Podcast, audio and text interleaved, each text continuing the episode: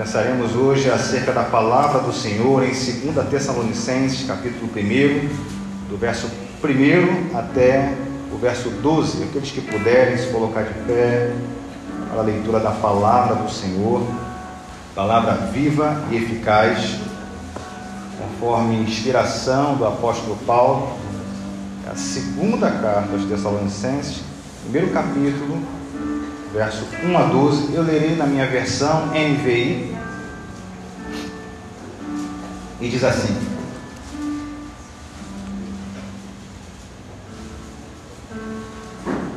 Segunda Tessalonicenses 1, 1 a 12. Todos encontraram? Ok. Diz assim: Paulo, Silvano e Timóteo, a igreja dos Tessalonicenses. Em Deus nosso Pai nosso, e no Senhor Jesus Cristo, a vocês graça e paz da parte de Deus Pai e do Senhor Jesus Cristo. Irmãos, devemos sempre dar graças a Deus por vocês. E isso é apropriado, porque a fé que vocês têm cresce cada vez mais e muito aumenta o amor que todos vocês têm uns pelos outros. Por esta causa, nos gloriamos em vocês entre as igrejas de Deus pela perseverança e fé que mostram em todas as perseguições e tribulações que vocês estão suportando. Elas dão prova do justo juízo de Deus, que deseja que vocês sejam considerados dignos do seu reino, pelo qual vocês também estão sofrendo. É justo da parte de Deus retribuir com tribulação aos que causam tribulação e dar alívio a vocês que estão sendo atribulados e a nós também. Isto acontecerá quando o Senhor Jesus for revelado lá do céu, com os seus anjos poderosos, em meio a chamas flamejantes. Aleluia. Ele punirá os que não conhecem a Deus e os que não obedecem ao Evangelho do nosso Senhor Jesus. Eles sofrerão a pena de destruição eterna, a separação da presença do Senhor e da majestade do seu poder. Isso acontecerá no dia em que ele vier para ser glorificado em seus santos e admirado em todos os que creram, inclusive vocês que creram em nosso testemunho. Conscientes disso, oramos constantemente por vocês, para que o nosso Deus os faça dignos da vocação e com poder cumpra todo o bom propósito e toda a obra que procede da fé.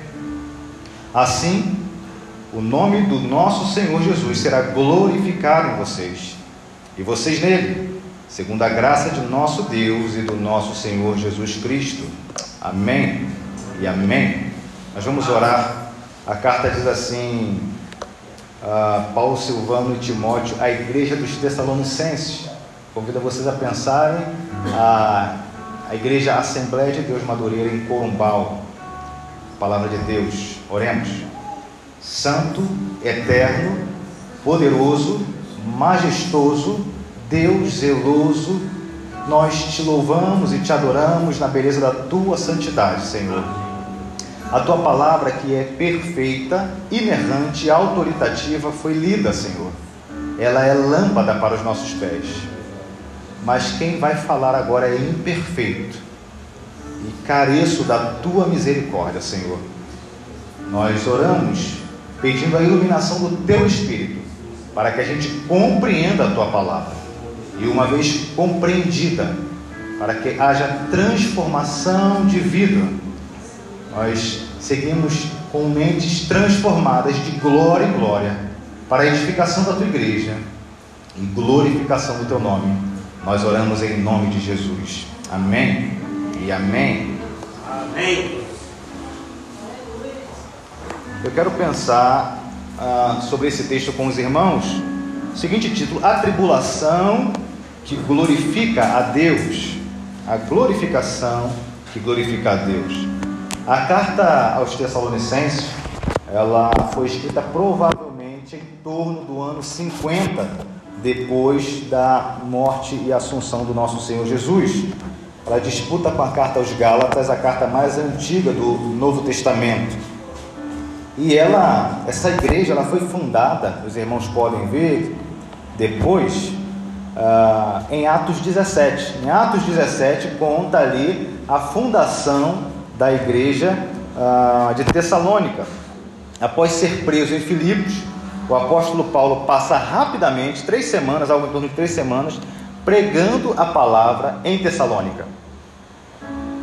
O tempo de Paulo ali foi abreviado, foi encurtado. Paulo não pôde ficar mais tempo ali em Tessalônica, porque ele, alguns judeus, alguns inimigos da palavra do Senhor, com inveja, pegaram alguns, algumas pessoas perversas, algumas pessoas desocupadas para atacar Paulo. E aí começaram um tumulto ali em Tessalônica, a ponto de invadirem a casa de um irmão chamado Jason. E por conta disso, Paulo tem que deixar aquela cidade. Paulo não deixa a cidade por medo, porque Paulo não tinha medo de pregar o Evangelho, o apóstolo Paulo pregava a tempo e fora de tempo, mas ele deixa aquela cidade por entender que seria melhor para o Evangelho se ele deixasse aquela cidade, uma vez que ele já tinha pregado a palavra do Senhor ali. E ele parte para Bereia. Os irmãos conhecem a história, mas os judeus de Tessalônica, imagine que a Paulo pregou ali em Tessalônica, aí teve esse tumulto, ele parte para Bereia, mas os irmãos de Tessalônica, ao saber que Paulo tinha ido para outra cidade, é, eles vão atrás de Paulo, mais uma vez, criando outro alvoroço lá. Teve que dificuldade, que desafio, tribulação para Paulo enquanto pregava o Evangelho. Mas entendendo novamente que seria melhor para o reino deixar aquela cidade, Paulo parte para Atenas e deixa Silas e Timóteo irmãos, companheiros na fé, deixa Silas e Timóteo responsável por aquele trabalho que ele havia aberto através da pregação do Evangelho. Deixa ali para se unirem a ele é, no segundo momento, para se encontrarem mais tarde. E aí, diante da perseguição que a igreja sofria nesse período em Tessalônica, Paulo pede para que Timóteo, que era filho dele na fé, para que ele escrevesse, falando, senhora, como é que está o pessoal? A gente acabou de fundar uma igreja aí, de implantar uma igreja aí, pregamos a palavra, o pessoal aceitou, ah, o pessoal se rendeu aos pés do Senhor, como é que está a igreja? E por isso que tem a primeira carta aos Tessalonicenses. Está né? Tá lá em 1 Tessalonicenses 3, 5 a 6. É, é Timóteo, é Paulo respondendo a Timóteo. A resposta de Timóteo agrada a Paulo. Timóteo é, é, é, é, como se Timóteo tivesse falado assim, olha, a igreja está bem, a igreja está firme na fé, está prosperando. E diante dessa resposta agradável que Paulo recebe, ele percebe que apesar de ser uma igreja nova, ela já enfrentava assim algumas questões de grande importância, situações urgentes, e mesmo diante das dificuldades, aquela igreja estava firme na fé. Mesmo diante das perseguições, aquela igreja estava firme na fé mas naturalmente, como uma igreja nova, ela tinha algumas dúvidas, especialmente com relação à volta do Senhor Jesus. A igreja tinha algumas dúvidas e pergunta através de Timóteo a Paulo sobre isso. Como é que ficariam os cristãos antes de Cristo? Os cristãos que morreram antes de Cristo, por exemplo. O que esperar do ministro do Evangelho? O que esperar dos pastores? Em quem eles poderiam confiar como verdadeiros líderes espirituais. E mais do que isso, talvez a pergunta que mais inquietava aquela, aquela congregação, aquele povo, e talvez seja uma pergunta que nos inquiete ainda hoje, é sobre ela que eu quero pensar. Como é viver em Cristo diante de tantas tribulações? Como é viver em Cristo Jesus diante de tanto desafio e diante de tantas tribulações que nos cercam. E para isso eu quero pensar com a igreja hoje sobre essa verdade que a própria Bíblia nos mostra, as tribulações que vivemos, mesmo estando em Cristo Jesus. Uh, e para isso eu quero me valer de três afirmações. Na tribulação, a igreja persevera. Na tribulação, o poder se manifesta em obras de fé. E na tribulação, Aliás, a tribulação terá seu fim na volta do Senhor Jesus.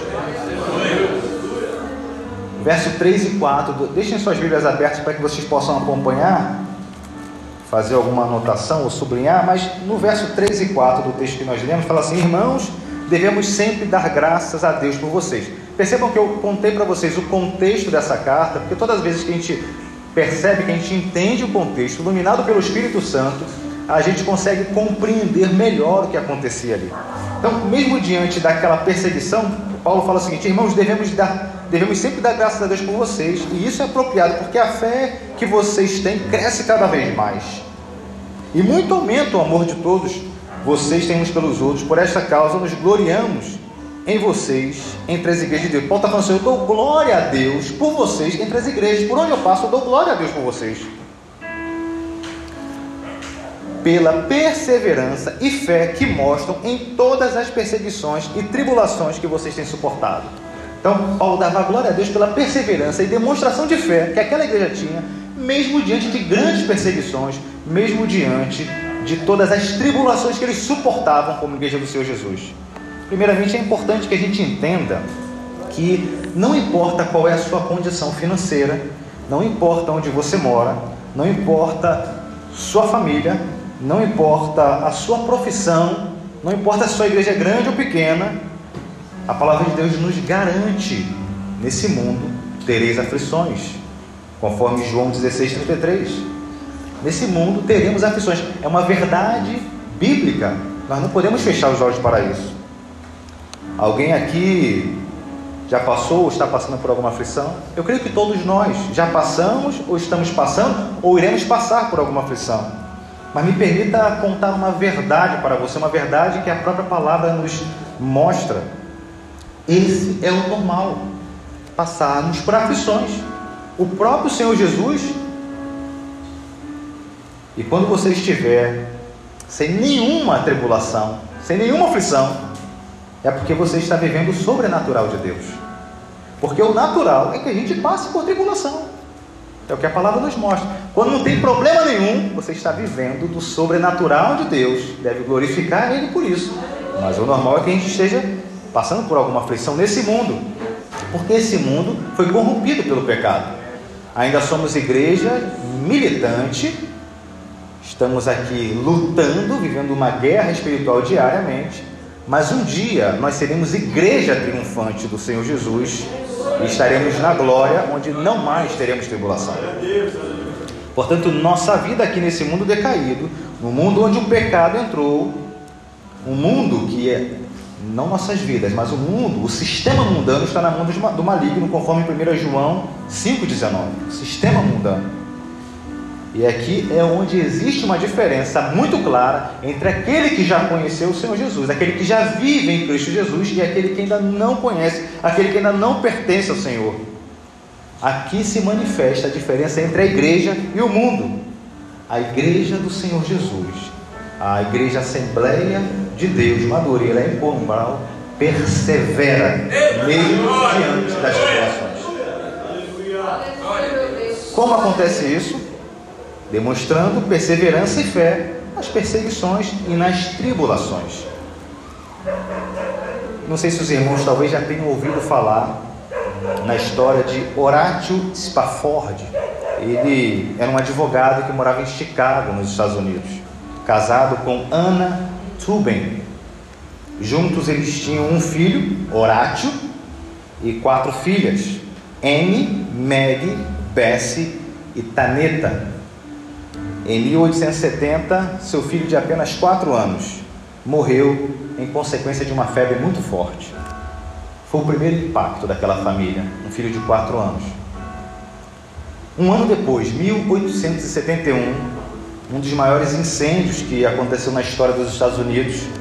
Esse incêndio matou cerca de 250 pessoas e deixou 90 mil desabrigadas. Horácio teve uma grande perda financeira sua casa, seu escritório, uma grande perda financeira, mas mesmo assim, ele e a sua esposa trabalhavam intensamente, trabalharam durante dois anos ajudando as vítimas a reestruturarem suas vidas. Dois anos depois, em 1873, Horácio e sua esposa decidiram ir até a Europa. Ele era amigo de um famoso pregador, pastor, Moody.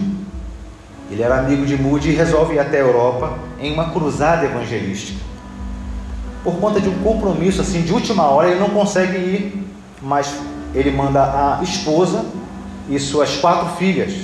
Assim, vai na frente, que assim que possível eu vou. Durante a viagem, o navio se chocou com outro navio inglês e afundou. Em apenas 12 minutos, o navio afundou. Dos 300 passageiros, apenas 90 passageiros sobreviveram.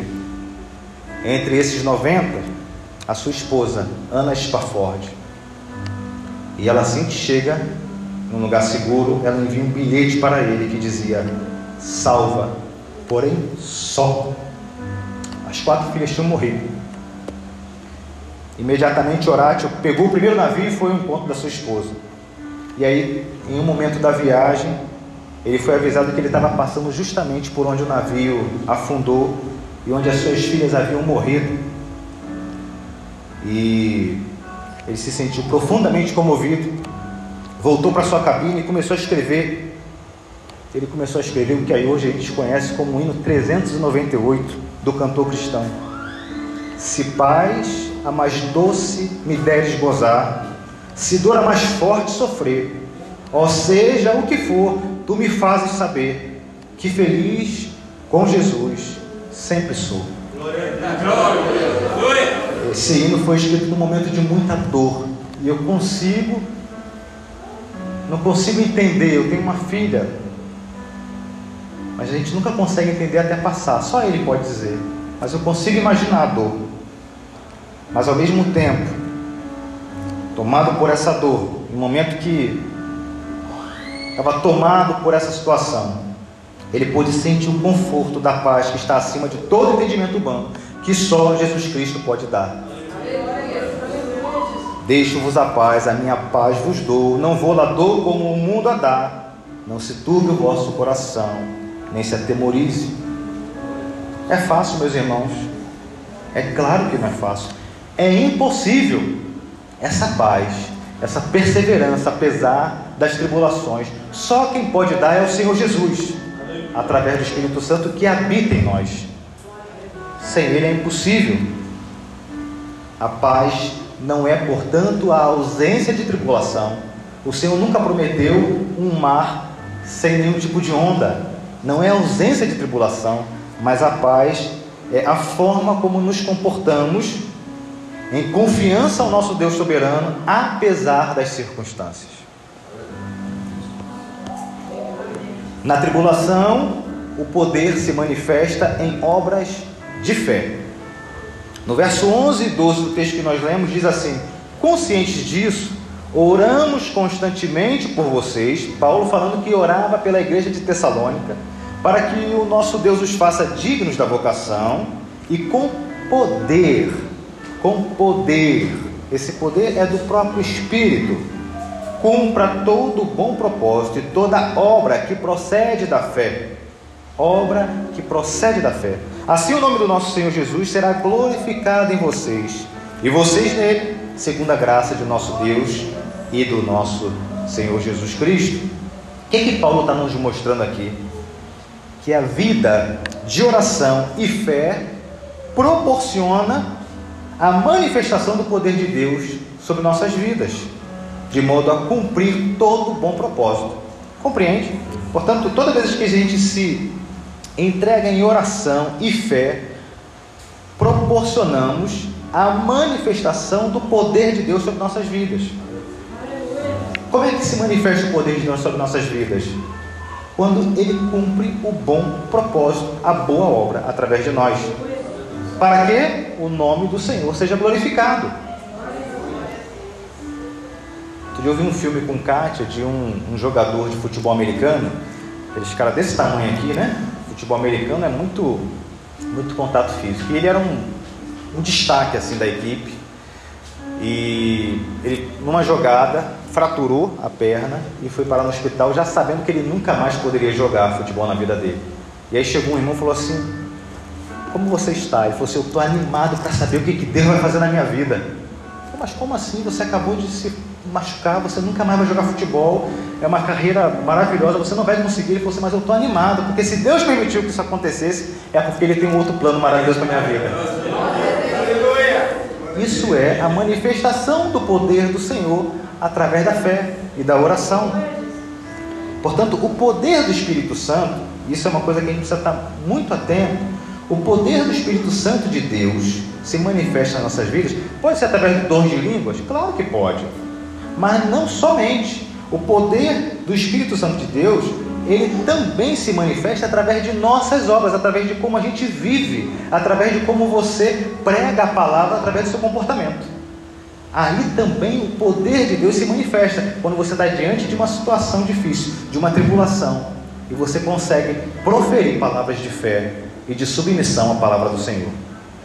2 Coríntios 12, 7, 9 fala assim: Para impedir, Paulo falando, para impedir que eu me exaltasse por causa da grandeza dessas revelações, Paulo tinha algumas revelações, foi ao terceiro céu, e ele fala assim: olha, para impedir que eu me exaltasse por causa da grande, da grandeza dessas revelações, foi-me dado um espinho na carne, um mensageiro de Satanás para me atormentar. Três vezes roguei ao Senhor que o tirasse de mim, mas ele me disse: Minha graça é suficiente para você, pois o meu poder se aperfeiçoa na fraqueza. Aqui é a manifestação do poder de Deus aonde? Na fraqueza dele. Então, mesmo a gente sendo pequeno, mesmo a gente sendo fraco, a manifestação do poder do Senhor, ela é manifesta em nós. Portanto, Pai Paulo, eu me gloriarei ainda mais alegremente em minhas fraquezas, para que o poder de Cristo repouse em mim. A tribulação está dura, meu irmão, está difícil, está pesada, se entregue ao Senhor para que Ele seja glorificado através da sua submissão e da sua vida de fé. Entregue totalmente nas mãos do Deus Todo-Poderoso. Não tenha medo, não tenha incertezas. O Senhor está trabalhando para fazer algo ainda maior do seu poder. E Ele mesmo cumprirá um bom propósito, a boa obra que procede da fé. Às vezes nós estamos sendo preparados para que o nome do Senhor seja glorificado através de nossas vidas. A terceira verdade que o texto nos mostra é a tribulação terá seu fim na volta do Senhor Jesus. Versos 5 a 10 ele fala elas, o que, que ele está se referindo? A fé, a perseverança, as obras, dão prova do justo juízo de Deus que deseja que vocês sejam considerados dignos do seu reino, pelo qual vocês também estão sofrendo. Nós sofremos por esse reino. Aliás, é uma orientação bíblica. Nós devemos orar, sofrer, chorar por esse povo que ainda não conhece o Senhor Jesus. Eles não podem ser alvo de nosso desprezo, antes devem ser alvo de nossas orações.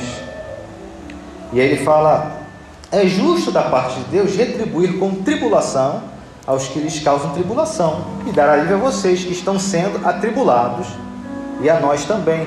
Aqui existe um jogo de palavras, né? Nós somos atribulados, mas teremos alívio. Aqueles que nos atribulam serão atribulados pelo Senhor. Ele punirá os que não conhecem a Deus e os que não obedecem ao Evangelho de nosso Senhor Jesus. Uma outra verdade aqui que a gente não pode perder de vista. Ele fala: olha, ele punirá os que não conhecem a Deus e os que não obedecem ao Evangelho. Porque tem gente que não conhece, será punida. Mas tem gente que conhece, mas não obedece.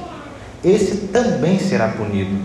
Porque crer por crer, até Satanás crê. Mas é crer e obedecer o Evangelho do Senhor. Não basta crer somente. Eles sofrerão a pena de destruição eterna e separação da presença do Senhor e da majestade do seu poder. Isso acontecerá no dia em que ele vier para ser glorificado em seus santos e admirado em todos os que creram, inclusive vocês que creram no nosso testemunho. É interessante que o texto diga assim: olha, o Senhor retribuirá com tribulação. E às vezes a gente, a, a gente faz Salmo 73, o, o, o, o salmista fala assim: Eu quase escorreguei, porque eu via o ímpio prosperando, eu via o ímpio assim, se dando bem, e eu aqui em tribulação, eu quase escorreguei, mas eu olhei para o Senhor e lembrei que o Senhor é todo-poderoso. Então é justo da parte de Deus, Deus é justo, retribuir com tribulação os que causaram tribulação à igreja. Essa, essa, essa guerra espiritual que nós vivemos, é, a resposta não vem de nós Nós devemos estar em oração, dispostos, disponíveis a servir ao Senhor, a servir ao seu reino, mas a resposta vem do Senhor. É Ele que dará. É justo da parte de Deus retribuir a tribulação. Tome cuidado, não somos nós que retribuímos a tribulação, é o próprio Senhor que é por nós, Deus soberano.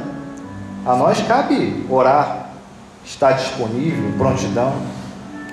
Ele fala assim: olha, e dar alívio a vocês que estão sendo atribulados. Eu comecei falando que é uma verdade bíblica, é uma verdade que o Senhor nos mostra através da Sua palavra revelada, que nessa vida nós passaremos por tribulações, mas também nos garante alívio dessas tribulações.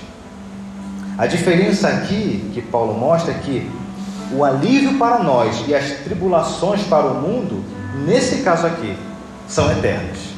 Misericórdia, meus irmãos. Uma pessoa que parte dessa vida sem conhecer o Senhor Jesus estará eternamente separado dele. Romanos 8,18 fala assim: Olha, considero que os nossos sofrimentos atuais não podem ser comparados com a glória que um, em nós será revelada. Eu não sei, já falei, eu não sei se você tem passado por alguma tribulação, não sei se a igreja, a Assembleia de Deus, Madureira aqui em Corumbau, tem passado por situações difíceis, a sua vida, com a sua família, mas o que a gente pode garantir, que a palavra nos garante, é que essa tribulação para aqueles que estão em Cristo Jesus cessará. Não sou eu quem está falando, é o próprio Senhor que fala cessará quando o Senhor Jesus voltar. Eu quero concluir resumindo aqui as três afirmações que eu fiz. São três verdades que a palavra nos mostra. Na tribulação, meu irmão, minha irmã, persevere. Não é tempo de murmurar. Não é tempo de fraquejar. Não é tempo de questionar. Mas é tempo de perseverar. Vida de oração com fé. E o não do Senhor também é bênção. O não do Senhor também é resposta de oração. É tempo da igreja perseverar. Na tribulação, o poder de Deus se manifesta em obras de fé. O poder de Deus, nós não podemos colocar Deus dentro de uma caixinha. Ele não funciona do jeito que eu quero. Ele é soberano sobre toda a terra. Ele age da forma que ele quiser. E é óbvio que ele também se manifesta sobre, de maneira sobrenatural. Mas o que a palavra nos mostra aqui é que na tribulação o poder de Deus também se manifesta através de obras de fé. Essa construção aqui, por exemplo, eu não sei quanto tempo demorou para ser construída, eu não sei quanto tempo já existia no coração, mas é uma obra de fé. Alguém tem dúvida disso? Aqui em Corumbau, essa igreja é lindíssima, bancos aqui é, ocupados por irmãos sedentos pela palavra no domingo à noite de carnaval, que escolheram estar aqui para honrar e glorificar o nosso Senhor. Isso é obra de fé. Portanto, isso aqui também é a manifestação do poder de Deus aqui. O que a palavra está nos dizendo é que, através de nossas vidas, o poder de Deus se manifesta na escola, na faculdade, no trabalho, com o vizinho. Todas as vezes que você, numa tribulação, você responde com perseverança, oração e submissão à palavra. Também é o poder de Deus que se manifesta ali. Por último, é uma palavra de encorajamento. Aliás, eu quero dizer que e eu orava, falei para os irmãos que orava aqui, agradecendo pela oportunidade, pela honra de estar aqui com os irmãos hoje. E eu quero dizer que essa igreja me encorajou. Essa igreja me encoraja a pregar o Evangelho. Porque eu vim para cá de férias e a gente está num lugar de férias, a gente vê muito som, muito álcool, muita festa. Mas glória a Deus, porque Ele se fez presente aqui também através dessa igreja e muito me encoraja a pregar a palavra do Senhor. Há tempo e fora de tempo, em todos os cantões do nosso país, do mundo. Portanto, a tribulação terá fim na volta do Senhor Jesus. Essa é uma certeza garantida pelo próprio Senhor, que essa tribulação terá fim. Se você está passando por alguma tribulação, meu irmão, tenha essa certeza em seu coração. Essa tribulação, ela não será eterna, ela passará. Pode passar até antes, mas a certeza que nós temos é que ela passará no dia que o Senhor Jesus voltar e nos levar para o céu. Para aqueles que não conhecem o Senhor Jesus, será uma tribulação eterna que jamais cessará. Por isso que o Evangelho, a mensagem do Evangelho, ela é urgente, urgentíssima, para que a gente possa, naquele dia, estar todos reunidos para honrar, glorificar, louvar ao Senhor eternamente, face a face com o Senhor, uma vida de paz. Eu quero orar com os irmãos, encerrando nossa palavra nesse momento. Senhor, glorificado e exaltado seja o Senhor para todos sempre, Senhor. Ó Senhor, muito obrigado pela tua palavra. Muito obrigado porque a Sua palavra nos mostra que, apesar das tribulações, existe um Deus soberano, todo-poderoso, cuja vontade é boa, perfeita e agradável. O Senhor é um Deus que zela, e mesmo nas tribulações, o Senhor nos sustenta e manifesta do teu poder, Senhor. Ó Senhor, nós queremos clamar a Ti humildemente, porque nós sabemos que não temos merecimento algum, mas queremos clamar ao Senhor.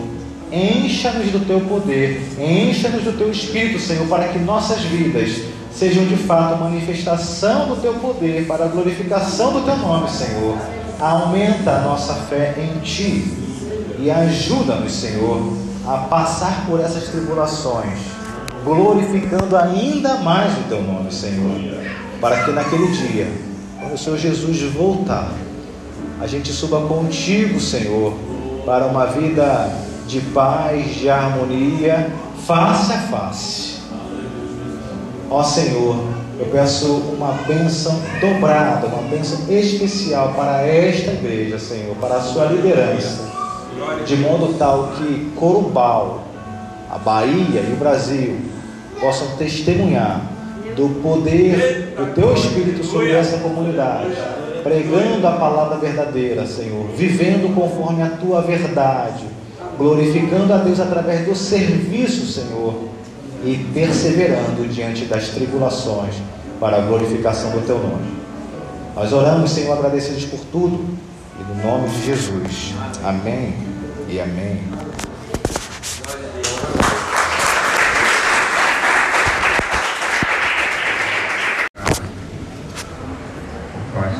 pastor Bruno já precisa ser mais apresentado, né? Nem ele nem sua família já está mais do que familiarizado com a igreja. Né? Verdade. É, já sabe até o lugar.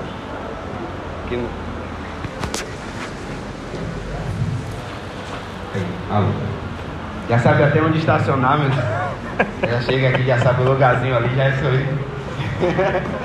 Eu estava aqui fora esse filme porque orientar o pastor, quando eu vi o pastor já estava todo estacionado bonitinho ali.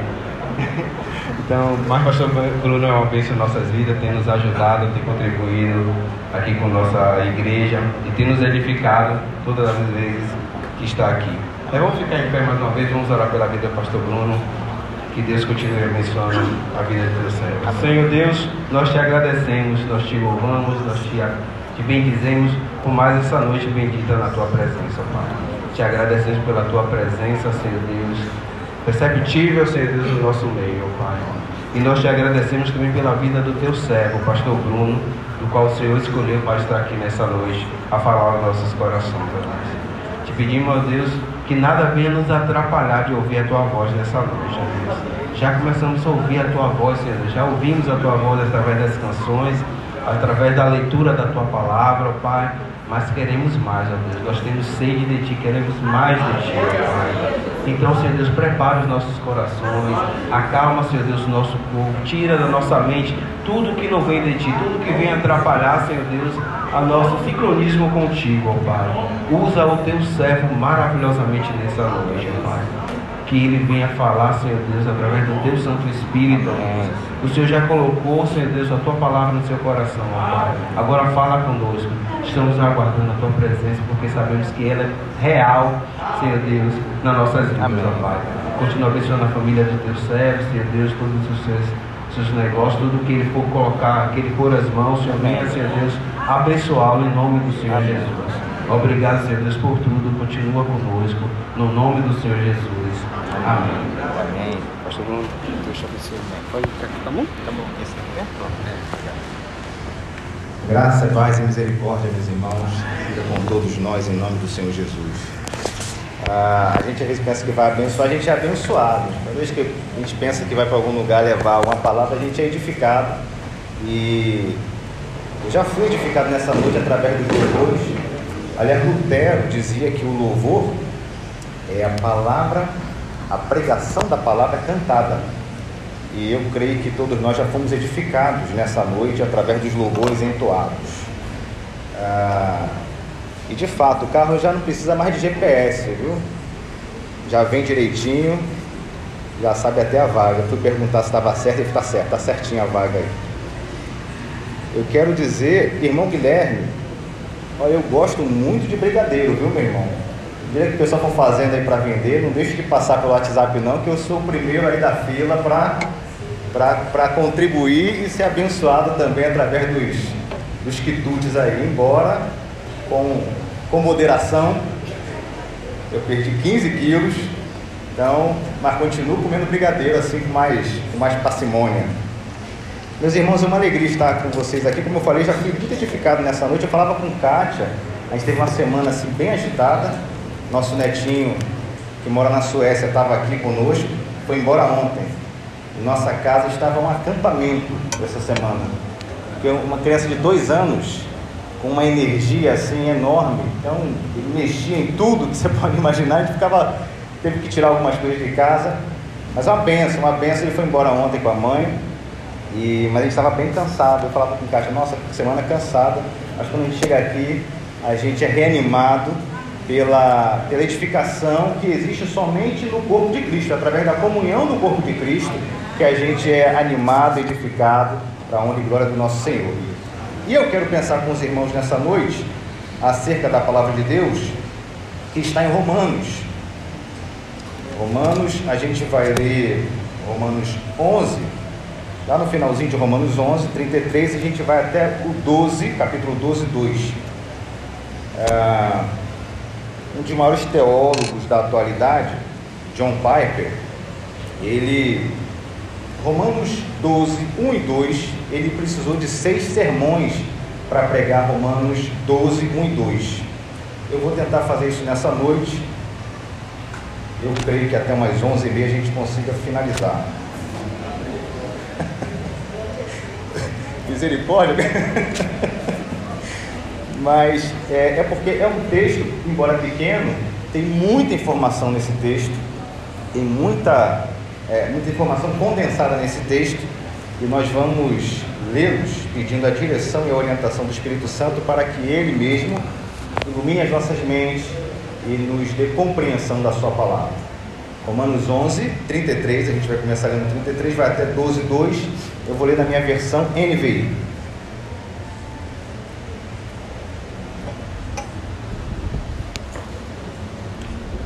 Romanos 11, 33. Ó oh, profundidade da riqueza, da sabedoria e do conhecimento de Deus, quão insondáveis são os seus juízos e inescrutáveis os seus caminhos.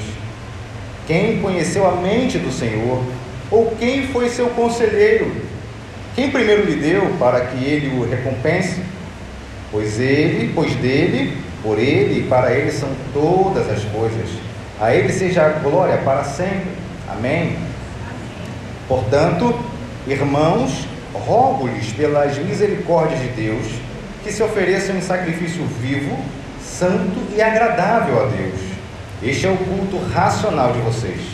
Não se amoldem ao padrão deste mundo, para, mas transformem-se pela renovação da sua mente, para que sejam capazes de experimentar e comprovar a boa, agradável e perfeita vontade de Deus. Vamos orar.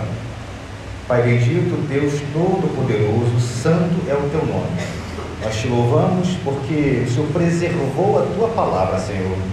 E nós clamamos, fazemos como o apóstolo Paulo, nós rogamos ao Senhor para a compreensão, para o entendimento à luz do teu Espírito, para que, uma vez compreendendo a tua palavra, possamos multiplicar através de nossas vidas, Senhor. Seja com a tua igreja, seja conosco nesse momento, nós oramos em nome de Jesus.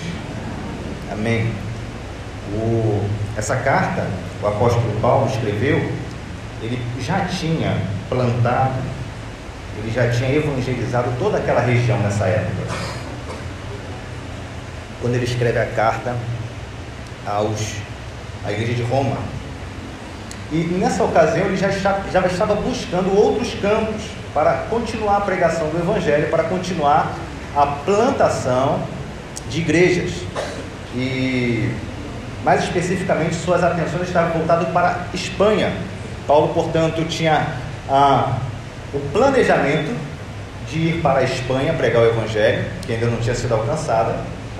E para tanto ele tinha no planejamento dele passar por Roma estar ali em comunhão com os irmãos e para que a igreja o mandasse para a Espanha. E mandar quer dizer como sustentar, porque quem manda o missionário é a igreja. E Paulo queria fazer essa passagem por Roma.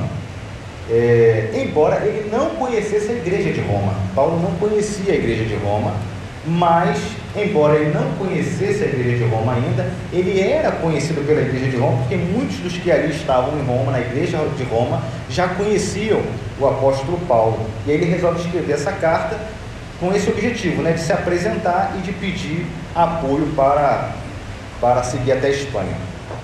Paulo sabia que nessa igreja de Roma ah, existiam ali, né, no corpo da membresia daquela igreja, alguns alguns judaizantes, pessoas que tinham sido convertidas ah, ou não, mas o fato é que eles estavam ainda apegados ao procedimento judaico, ah, qual seja a alimentação, uma dieta específica né, do judaísmo, algumas datas especiais do judaísmo, algum, algumas, alguns rituais, como a, a, a circuncisão do judaísmo também. Então, tinha algumas pessoas ali que permaneciam agarradas a essas marcas da antiga aliança.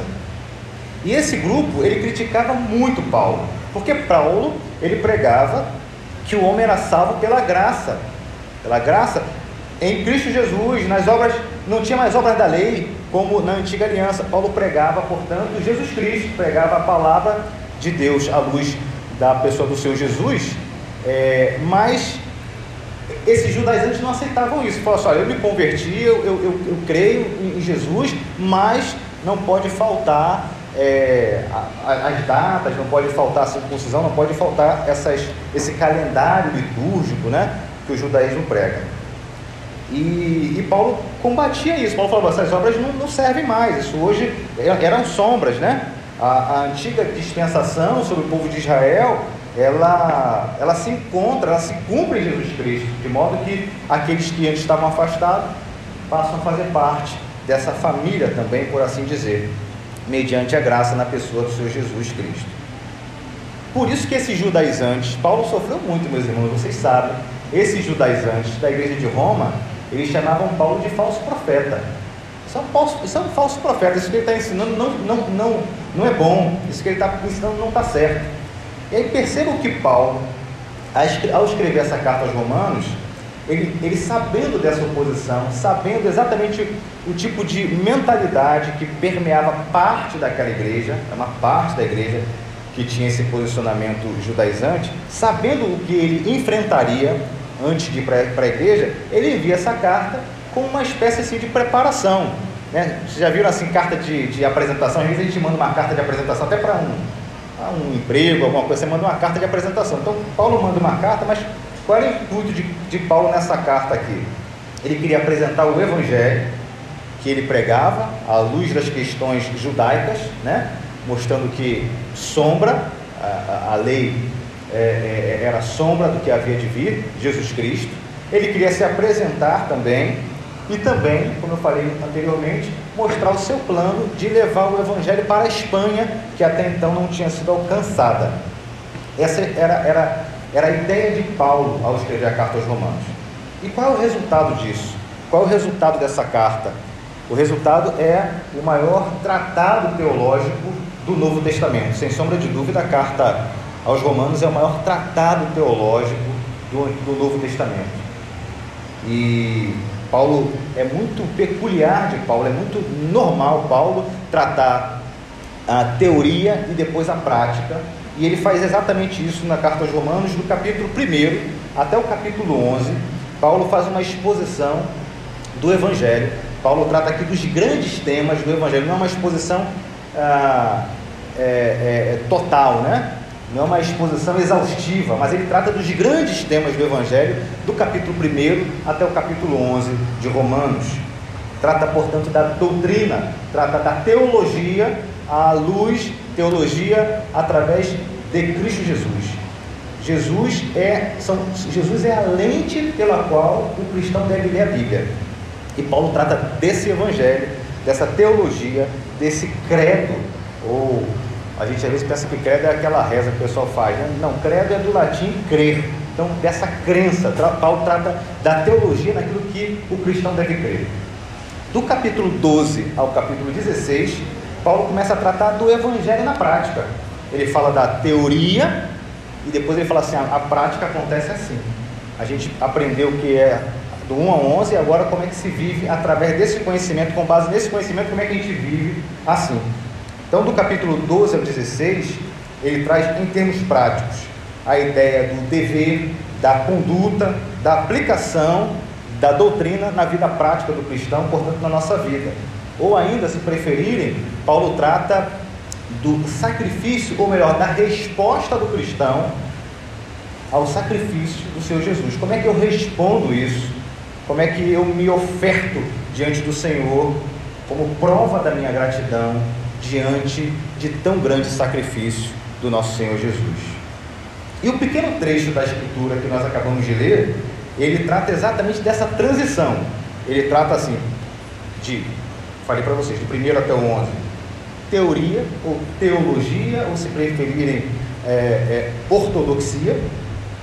E aí tem uma parte que a gente acabou de ler aqui, que, que Paulo, depois de falar da teologia, ou falar da teoria do evangelho, ele para tudo e fala assim: nossa, isso aqui é bom demais, isso aqui é maravilhoso. Ele faz uma, o que a gente chama de, na teologia de doxologia, é uma glorificação a Deus que ele faz. Ele fala assim: ó, depois que ele fala toda a teoria, ele fala assim: ó, a profundidade da riqueza, que sabedoria do conhecimento de Deus. É como se ele estivesse glorificando o Senhor, falando: como é maravilhosa a tua palavra, Senhor, como é grande o Senhor. E depois dessa glorificação, dessa doxologia, ele entra no capítulo 12, no que a gente chama de prática, ou se preferir, ortopraxia de uma vida vivida, de uma vida prática. E eu quero pensar com os irmãos nessa noite mais detidamente sobre o capítulo 12, verso 1 e 2. Eu, eu, a gente leu o final do 13, o final do 11, para que a gente compreenda qual é o cenário, qual é o momento da carta aqui, mas eu quero mais detidamente pensar com os irmãos sobre 12, 1 e 2, acerca da vida prática que o Evangelho nos orienta uma vez que nós aprendemos a palavra do Senhor, e eu louvo a Deus por essa igreja, porque investe no ensino da palavra.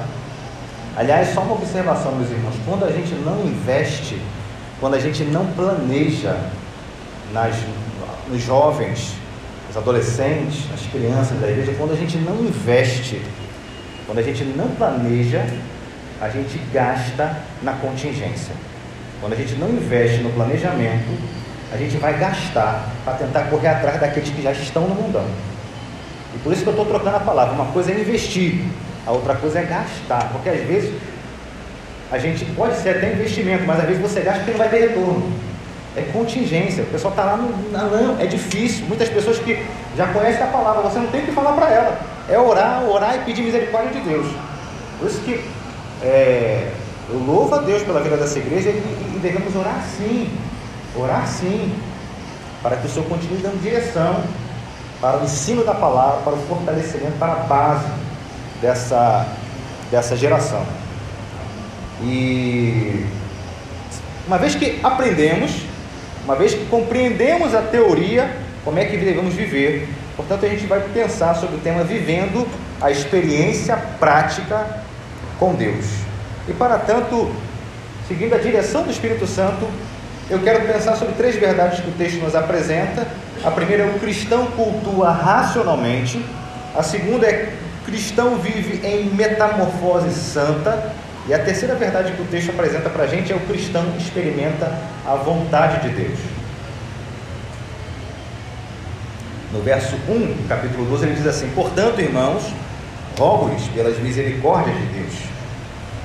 Todas as vezes que eu preparo um sermão, invariavelmente eu oro a Deus por misericórdia. Misericórdia de mim, que vou falar, para que eu não fale nada que não seja a palavra do Senhor, e misericórdia por aqueles que estão tendo paciência de, de ouvir, para que as suas mentes também sejam abertas pelo Espírito Santo.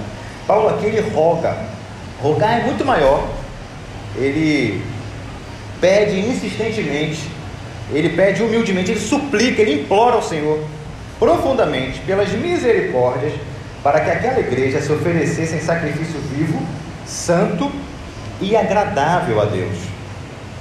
Que misericórdias são essas? Essa misericórdia que está no plural. Que misericórdias são essas? Rogo pelas misericórdias. Vocês veem que no verso 1, a primeira palavra é portanto. Toda vez que a gente vê portanto, ela está fazendo um, uma ligação com tudo que foi dito. Esse portanto aqui tem uma ligação com toda a carta aos Romanos, do capítulo 1 ao capítulo 11. Toda a doutrina que Paulo tinha ensinado até agora, ele fala, portanto, já que vocês aprenderam a doutrina, agora eu rogo a vocês, eu rogo para que a igreja, pelas misericórdias, as misericórdias aqui são, é, é a doutrina que Paulo mostrou do capítulo 1 ao capítulo 11. Quais são? Nós éramos inimigos, conforme Romanos 3, 24, apesar de inimigos, fomos justificados gratuitamente por sua graça, por meio da redenção que há em Cristo. Pecadores, mas conforme Romanos 5, 20, onde aumentou o pecado, transbordou a graça. Conforme Romanos 6,4, fomos sepultados com Ele na morte por meio do batismo, a fim de que, assim como Cristo foi ressuscitado dos mortos mediante a glória do Pai, também nós vivamos uma nova vida. Conforme 8, Romanos 8,1, já não há condenação para os que estão em Cristo Jesus. Conforme 10, 9, se você confessa com sua boca que Jesus é o Senhor e crê em seu coração que Deus o ressuscitou dentre os mortos, será salvo. São essas a misericórdia. Paulo está rogando para que a igreja compreenda a palavra de Deus, compreenda aquilo que ele ensinou, a teoria, a teologia ou a ortodoxia que foi aplicada ali. Essas são as misericórdias pela qual Paulo ora para aquela igreja. Você já orou assim por amigo do Lobato? Você já orou assim pela sua igreja? Senhor, eu rogo pelas misericórdias do Senhor. Que a Pílula do Lobato conheça e se ofereça em sacrifício vivo, santo, agradável. Isso é o tipo de oração que agrada ao Senhor, porque é bíblica. Nós devemos orar ao Senhor aquilo que é bíblico. Mas essas são as misericórdias que Paulo fala aqui. No segundo, na segunda metade do versículo 1, ele fala o seguinte: Portanto, irmãos, jogos pela misericórdia Deus, que se ofereça em sacrifício vivo, santo e agradável a Deus. E vocês lembram que eu disse no começo que existiam alguns, alguns irmãos, algumas pessoas que faziam parte daquela igreja que eram judaizantes, as pessoas que estavam ainda apegadas ao Antigo Testamento, e questionavam Paulo. Aqui, Paulo, sabendo, conhecendo o seu público, sabendo que naquela igreja havia um judaizantes, propositalmente, sabiamente, inspirado pelo Espírito, Paulo se vale de uma, uma linguagem aqui do Antigo Testamento. Vocês percebem essa linguagem aqui? É uma linguagem totalmente do Antigo Testamento. Olha o que, que ele fala: ofereçam. Oferecer aqui faz uma ligação com o ritual do Antigo Testamento. Se oferecia aos animais, e Paulo nos convida a nos oferecer. Ofereça sua vida agora. Se antes eram os animais, agora ofereça sua vida. Ofereça o que é nós mesmos, corpo. Ah, e o corpo aqui faz menção à, à nossa integridade. Se ofereça por completo. O animal, o animal não era oferecido em pedaços. O animal, o holocausto era oferecido ao animal completamente. Que Paulo está falando assim, é ofereça o seu corpo completamente. Não é só uma parte, não. Na minha profissão eu ofereço. Meu estudo eu ofereço. O resto não, é, é tudo.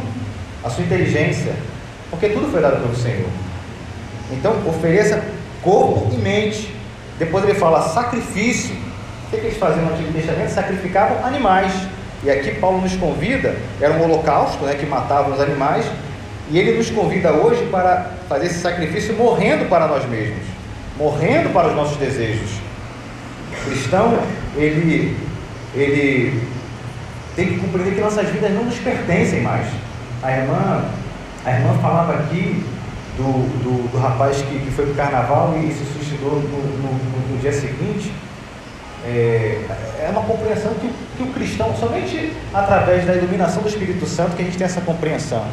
O pecado, ele traz prazer, mas ele não traz felicidade. São coisas diferentes. Vida e vida em abundância só em Cristo Jesus.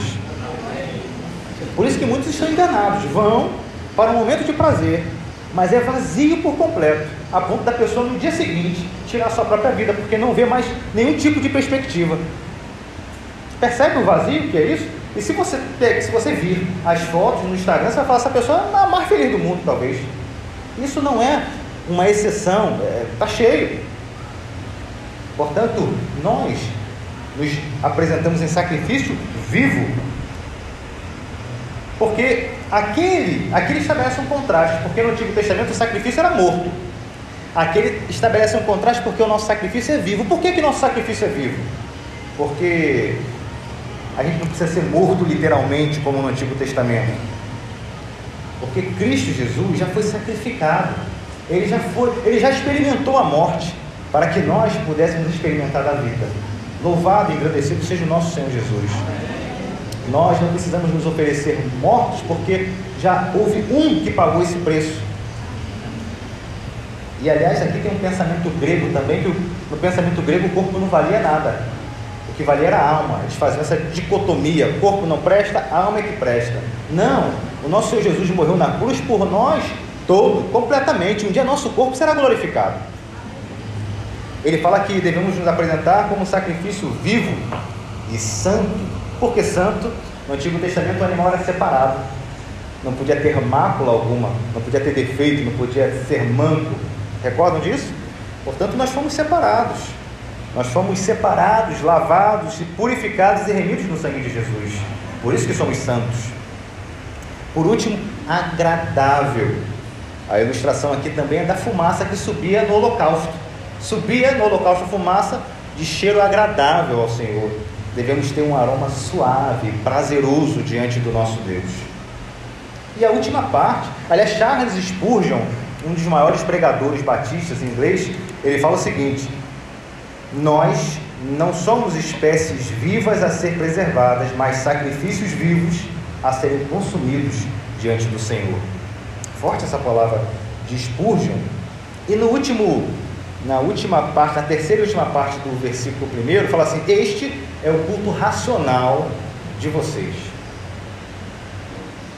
Eu não sei se os irmãos, mas eu tinha dificuldade de entender esse culto racional. Mas é como se Paulo estivesse dizendo o seguinte: olha, uma vez que vocês tenham entendido as misericórdias, vocês entenderam a teologia, entenderam o que eu ensinei, vocês entenderam? Uma vez que vocês tenham entendido isso, automaticamente, ato contínuo, você se oferece sacrifício vivo, santo e agradável. Se você entendeu de verdade, sentou no seu coração, você se oferece como sacrifício vivo, santo e agradável, correto? Ok. E qual é o resultado disso? O resultado disso é um culto racional. Esse é o resultado.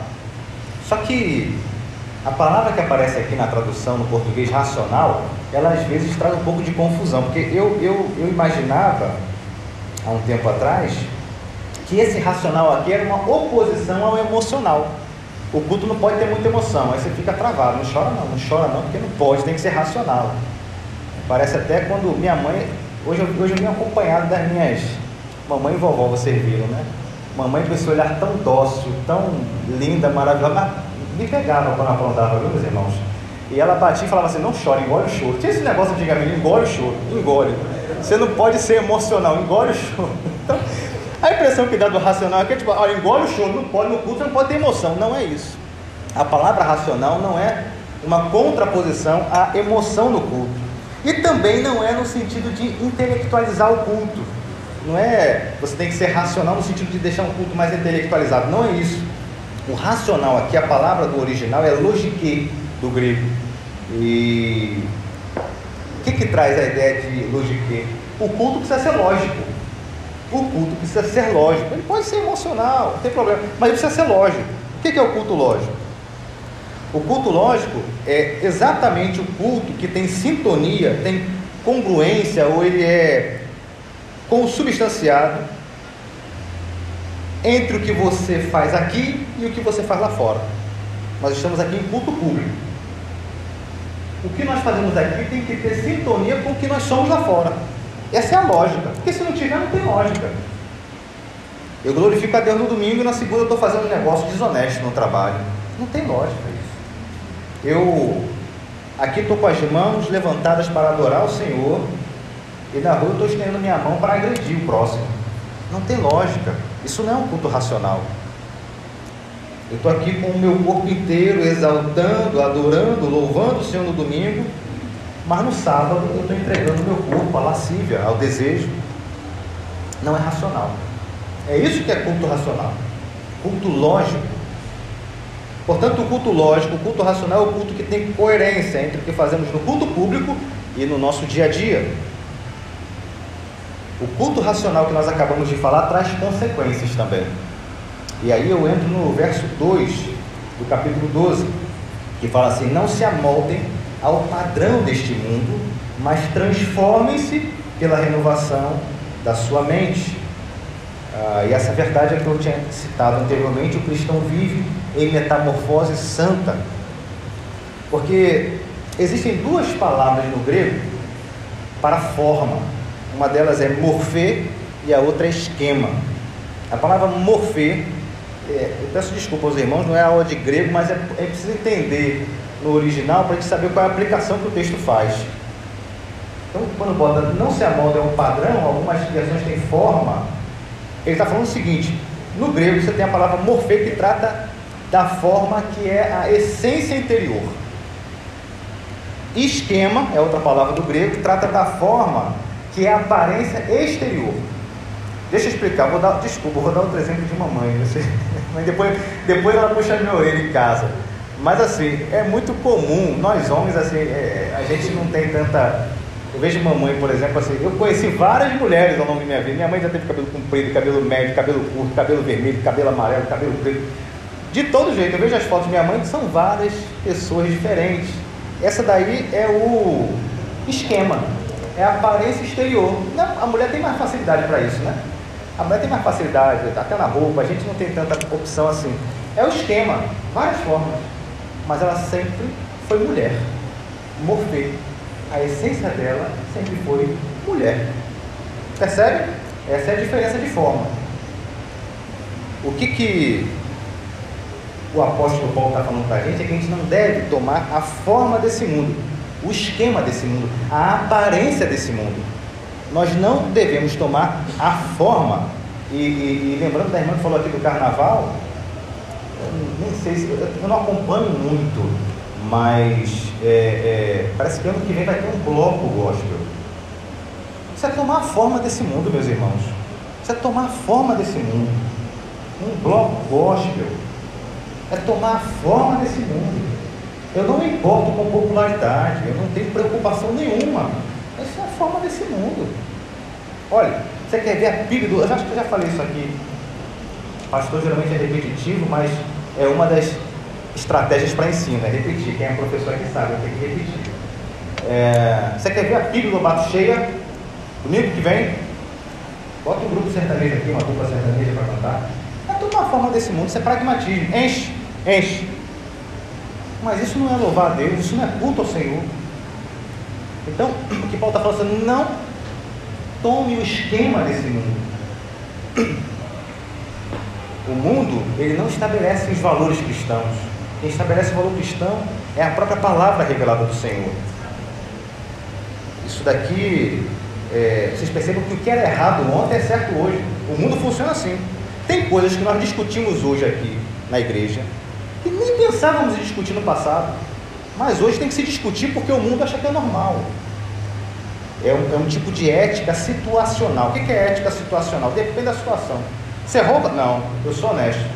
E se você for eleito senador? Aí eu vou roubar porque lá todo mundo rouba. Não. É uma ética situacional. Dependendo da situação, eu sou. Isso, isso não tem respaldo na palavra. Perceba que é uma, uma ética capenga. É tomar o esquema desse mundo. Na prática, isso significa recusar, fugir de todo tipo de comportamento que seja contrário à palavra do nosso Senhor. Agora, cuidado. Nós devemos, assim, imagina o seguinte: imagina uma régua aqui de menos 10 até 10. Aí você tem pessoa que está aqui no menos 10, está roubando, está matando, né? aí você vem, a pessoa vai melhorando, está no menos 5. Não, olha, eu roubar e matar eu não mato. Quando eu faço um negócio aqui, ó, pular. Aí você vem caindo, daqui a pouco você está no zero, está no neutro. Tá bom? Não. Aqui a palavra de Deus nos orienta, que Paulo está orientando, é o seguinte: não adianta você não fazer o que é errado. Você tem que fazer aquilo que é orientado. Percebe? Eu botei uma escala aqui, não funciona assim, só para exemplificar. Mas é o contrário, transformados pela renovação da nossa mente. Por isso que eu botei aqui a metamorfose santa, porque metamorfose é a palavra do grego também para transformação. Lembra da, da, da, lagarta e da, e da borboleta. Lagarta bem feia, né? Um bichinho bem feio. E a borboleta muito bonita. É exatamente essa transformação. É exatamente isso que o Senhor Jesus faz conosco. Essa é a ilustração. Ele pega a gente bem feinho, para assim dizer, e transforma em filhos do Senhor Jesus, feitos à imagem e semelhança, com a mente do Senhor Jesus. Olha o que, que fala aqui. Por isso que aqui é morfê. A gente não muda a nossa essência, nós fomos feitos imagem e semelhança. Não é para mudar isso. Quando muda, muda por causa do pecado. Então, aqui a gente lembra de Gênesis 1,26, que nós fomos feitos à imagem e semelhança do Senhor. 1 Coríntios 2,16, nós, porém, temos a mente de Cristo. A nossa mente é a mente de Cristo. E todos nós que com a face descoberta contemplamos a glória do Senhor, segundo a sua imagem, estamos sendo transformados, metamorfose, com glória cada vez maior, algumas versões de glória em glória, a qual vem do Senhor, que é o Espírito, conforme 2 Coríntios 3, 18. Portanto, de novo, não basta não fazer o que é errado, mas o Evangelho verdadeiro, o culto racional, nos impele, nos convida a fazer aquilo que o Senhor deseja para nós, a fazer a vontade do Senhor, a estar no centro da sua vontade. Vocês lembram antes de ser convertidos? Como é que era? Pensamento para algumas coisas, né? Pensamento meio torto. E depois o nosso olhar, o nosso falar. Mas depois de ser convertido com a mente de Cristo, a gente passa a ter um olhar diferente para as coisas. Como muda o nosso modo de pensar, como transforma o Espírito Santo que habita em nós, ele é transformador. Meus irmãos amados, para que isso seja possível somente através da presença do Espírito e do enchimento do Espírito, porque nós, por nós mesmos, não somos capazes disso. Eu quero dizer que não existe crente simpatizante, não existe aquele ah, ou é transformado ou não é transformado. Somente através da transformação que nós temos uma mente nova. Não adianta você ser simpático, eu gosto, me sinto bem, mas não ter a mente transformada. Não adianta ter aparência sem ter a essência, porque o nosso Senhor é o som dos corações. Por último, o verso 2 ele fala: para que sejam capazes de experimentar e comprovar. Isso é tão interessante: experimentar e comprovar a boa, agradável e perfeita vontade de Deus. Eu não vou ter tempo aqui, a gente iniciou lá na Graça, é, a Escola Bíblica Dominical, e no período de férias da Escola Bíblica a gente tem um curso de férias. E eu dei um curso lá sobre vontade de Deus. É, e foi uma benção, foram assim, três aulas sobre vontade de Deus. E, e é um estudo bem profundo sobre o que é a vontade de Deus. E a gente falou sobre vontade de Deus e providência e vontade de Deus. Providência e vontade de Deus. Mas essa vontade de Deus que está aqui, ela é uma consequência do culto racional. Se você tem um culto racional, se você cultua verdadeiramente o Senhor, se você não se amolda ao padrão desse mundo, você é capacitado a experimentar e comprovar a boa, agradável e perfeita vontade de Deus. Dois cuidados que a gente tem que ter aqui. Primeiro, é com relação à palavra experiência ou experimentar. Algumas pessoas buscam experiências e outras buscam viver experiência, uma no plural e outra no singular. O que, são experiências? Viver do sobrenatural. Eu quero experiência, eu quero experiência. É, Deus pode fazer todas as coisas, Ele é soberano.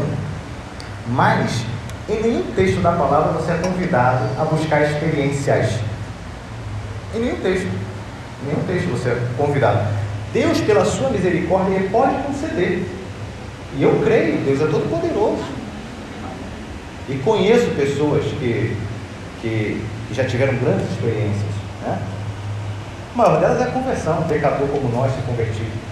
Mas não existe orientação para buscar experiências mas existe uma orientação direta para viver uma experiência no singular com Deus. Que experiência é essa? É o culto racional. Na medida que eu tenho culto racional, que eu não me amoldo desse mundo, eu tenho a experiência, eu sou capacitado a experimentar a vontade de Deus. Como é que funciona isso? Para amandos polanos, a vontade puritano, a vontade de Deus na realidade é uma só, mas com vistas à instrução para instruir ela recebeu várias bifurcações.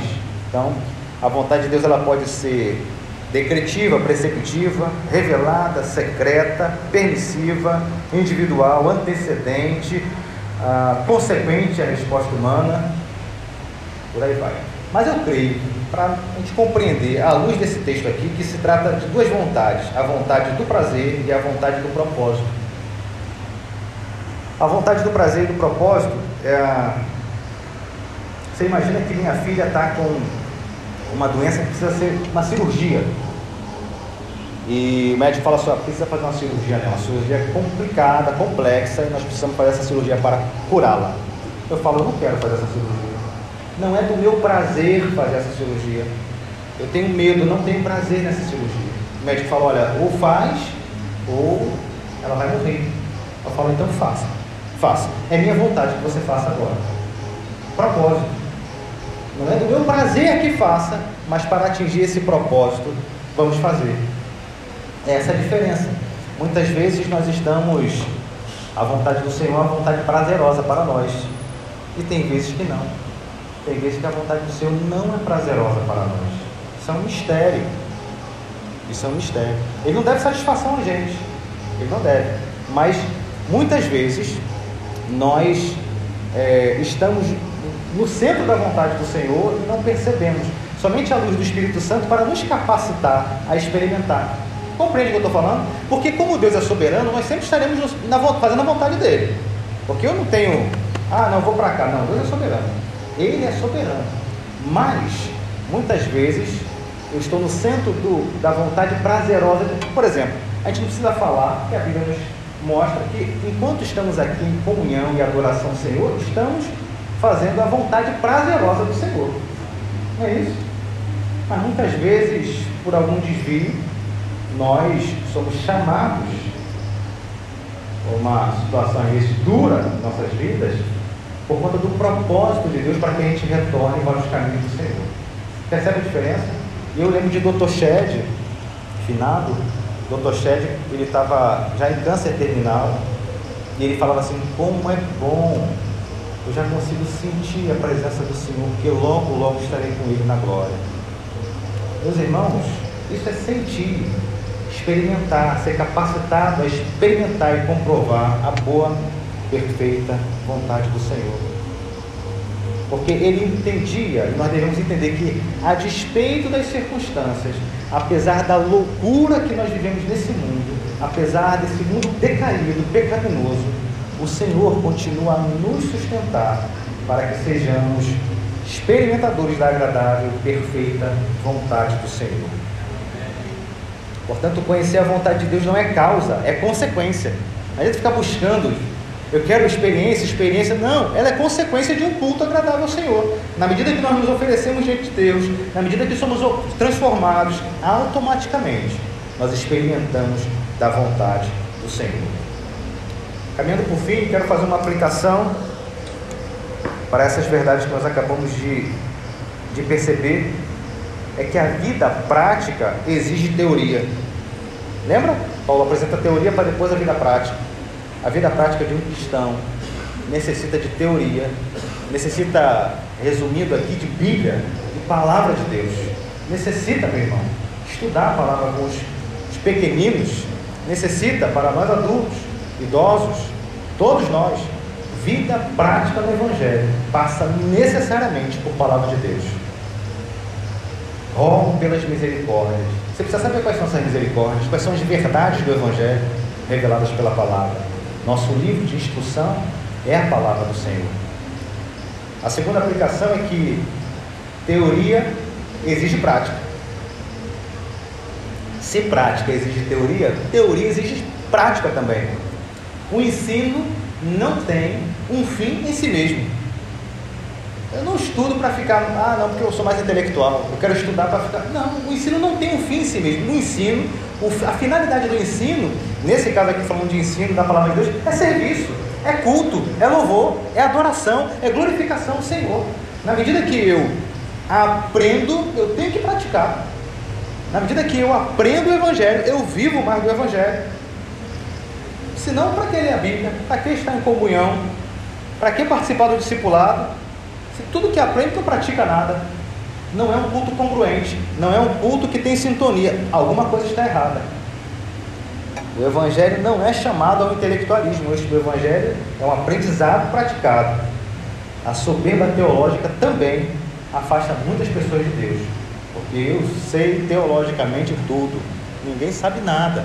A soberba muitas vezes, muitas vezes não, a soberba afasta do Senhor. E por último, experiências são causas. Buscar experiência, a pessoa vive, a causa, o motivo da vida da pessoa é buscar experiências. Não é isso que a palavra nos orienta. A experiência no singular é efeito, é consequência do culto racional, na medida que nós compreendemos e vivemos a palavra do Senhor. A consequência natural, o efeito natural disso é viver exatamente no centro da vontade do Senhor, experimentando da vontade do Senhor, seja lá qual for a circunstância. Busque cultuar a Deus conforme a orientação da Sua palavra, e você e eu viveremos no centro da vontade do Senhor. Antes de orar, eu quero, eu quero perguntar se existe alguém aqui que ainda não se compreende vivendo no centro da vontade do Senhor. Alguém que ainda não se compreende cultuando ao Senhor verdadeiramente alguém que, entendendo essa palavra tocada pelo Espírito Santo, compreende que falta algo mais. Eu quero orar por você nesse momento. Ou se você foi convidado por alguém, fale com a pessoa que te convidou, a pessoa que te recebeu, liderança da igreja, para que você possa experimentar, sem importar a circunstância, experimentar da vontade graciosa, perfeita do nosso Senhor. Eu quero orar. Pai bendito, Deus Santo, Trino, Todo-Poderoso, Tu és o nosso Senhor, Tu és o nosso Salvador, Tu és o único digno de todo louvor, de toda adoração, o único que é digno de culto, Senhor. E nós estamos aqui para reconhecer. Nós não somos capazes de nada sem o Senhor, por isso nós clamamos, rogamos ao Senhor pelas Suas misericórdias. Ó Senhor, ajuda-nos a entender para ter uma vida conforme a tua vontade, pregando a tempo fora de tempo. Senhor, seja com a Bíblia Lobato, seja com a sua liderança, seja com cada irmão, seja com os embaixadores do Rei, seja com a tua igreja, Senhor, para que ela seja conhecida e reconhecida como uma igreja que vive no centro da tua vontade, trabalhando com sabedoria para a edificação da tua igreja e glorificação do teu nome, Senhor. Nós oramos agradecidos por tudo no nome de Jesus. Amém e amém.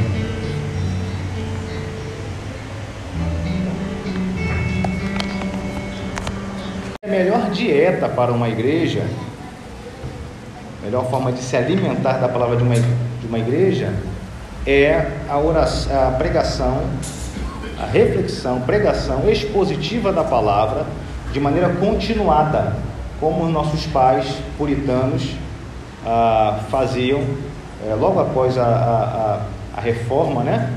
É, eram pregações expositivas, pregações da palavra expositivamente e de maneira ah, continuada.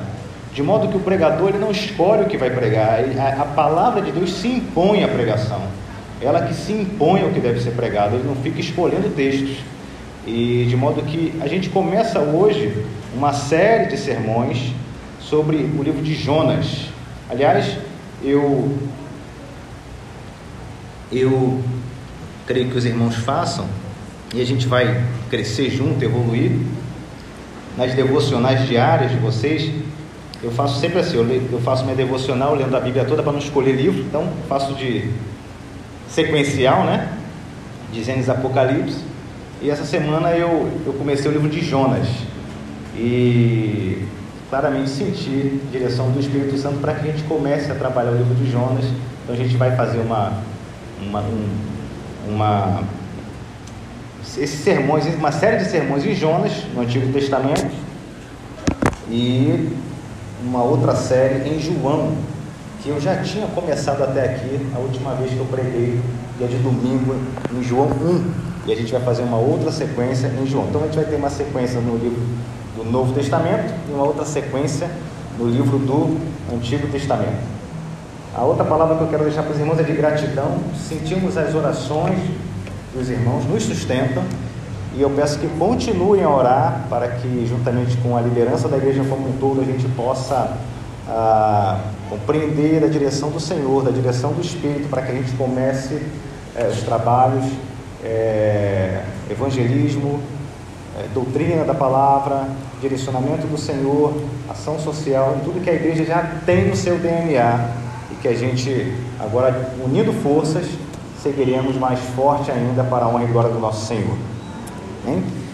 Então, nossa série de sermões em Jonas, como eu falei, a gente começa hoje.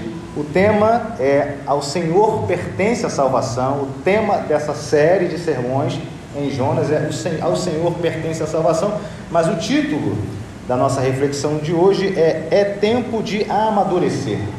É tempo de amadurecer. Nós leremos Jonas de 1, capítulo 1, de 1 até o verso 16. Eu lerei na minha versão NVI.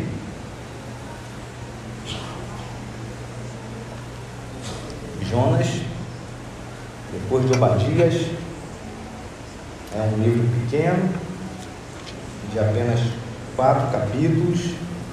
Nós leremos, eu não sei quantos sermões teremos em Jonas, porque é, hoje eu creio que eu não consiga terminar esse, essa, primeira, essa primeira parte do verso 1 ao 16, mas na medida que a gente for avançando, a gente vai compreendendo a mensagem do livro, a história do livro, a orientação por parte do Senhor através dessa da sua palavra viva e eficaz. Jonas 1. Então leiamos, aliás, os irmãos acompanhem suas Bíblias. A palavra do Senhor veio a Jonas, filho de Amitai, com esta ordem: Vá depressa à grande cidade de Nínive e pregue contra ela, porque a sua maldade subiu até a minha presença mas Jonas fugiu da presença do Senhor, dirigindo-se para Tarsis. Desceu à cidade de Jope, onde encontrou um navio que se destinava àquele porto. Depois de pagar a passagem, embarcou para Tarsis para fugir do Senhor. O Senhor, porém, fez soprar um forte vento sobre o mar e caiu uma tempestade tão violenta que o barco ameaçava arrebentar-se. Todos os marinheiros ficaram com medo e cada um clamava ao seu próprio Deus. E atiraram as cargas ao mar para tornar mais leve o navio. Enquanto isso, Jonas, que tinha descido para o porão e se deitado, dormia profundamente. O capitão dirigiu-se a ele e disse: Como você pode ficar aí dormindo? Levante-se e clame ao seu Deus. Talvez ele tenha piedade de nós e não morramos. Então os marinheiros combinaram entre si: Vamos tirar sortes para descobrir quem é o responsável por esta desgraça que se abateu sobre nós. Tiraram sorte, e a sorte caiu sobre Jonas. Por isso lhe perguntaram: Diga-nos, quem é o responsável por esta calamidade? Qual é a sua profissão? De onde você vem? Qual é a sua terra? A que povo você pertence? Ele respondeu: Eu sou hebreu, adorador do Senhor, o Deus dos céus, que fez o mar e a terra. Com isso, eles ficaram apavorados e perguntaram: O que foi que você fez? pois sabiam que Jonas estava fugindo do Senhor, porque ele já lhes tinha dito. Visto que o mar estava cada vez mais agitado, eles lhe perguntaram: O que devemos fazer com você para que o mar se acalme? Respondeu ele: Peguem-me e joguem-me ao mar, e ele se acalmará. Pois eu sei que é por minha causa que esta violenta tempestade caiu sobre vocês.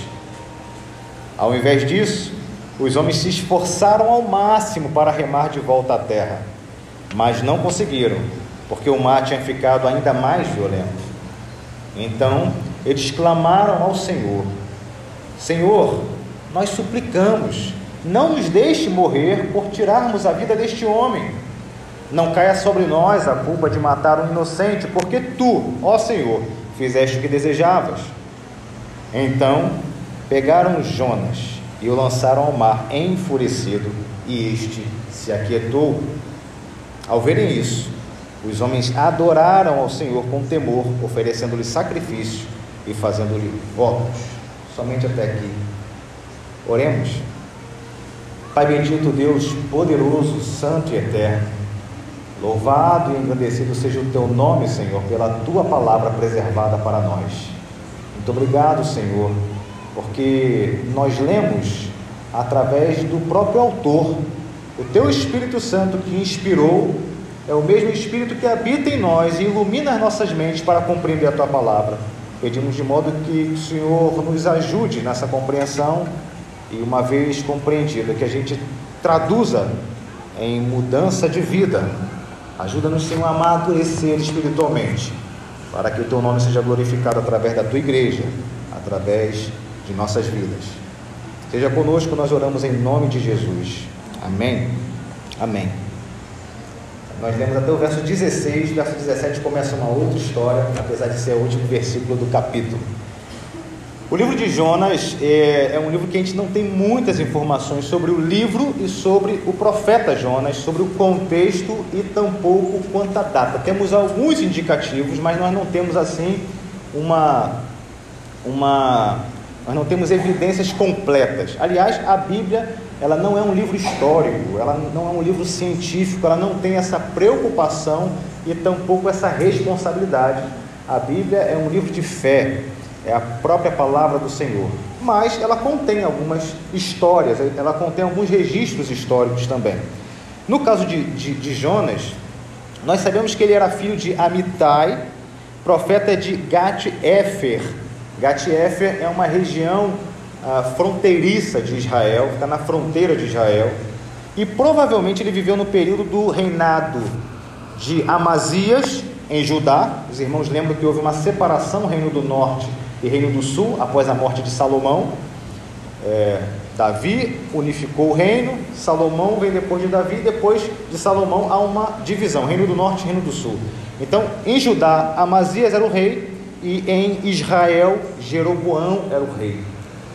É, nesse período, foi o período que Jonas ah, exerceu o seu, o seu ministério. A despeito de Jeroboão, esse Jeroboão aqui, rei de Israel, é Jeroboão II. A despeito de ter sido um rei que fazia o que era mal aos olhos do Senhor, ele conseguiu ampliar, ou melhor, ele conseguiu restabelecer algumas fronteiras. Ele ampliou as fronteiras das terras de Israel na época dele. E isso havia sido profetizado por Jonas.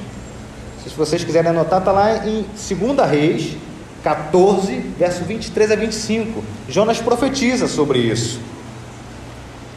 Mas em decorrência do, de um número menor de informações, e talvez, ou principalmente pela característica miraculosa do livro, em especial a, a, a Jonas ter sido engolido por um peixe, a gente vai chegar lá, é, talvez por isso, elemento sobrenatural, alguns estudiosos, eles compreendem que o livro de Jonas é uma alegoria.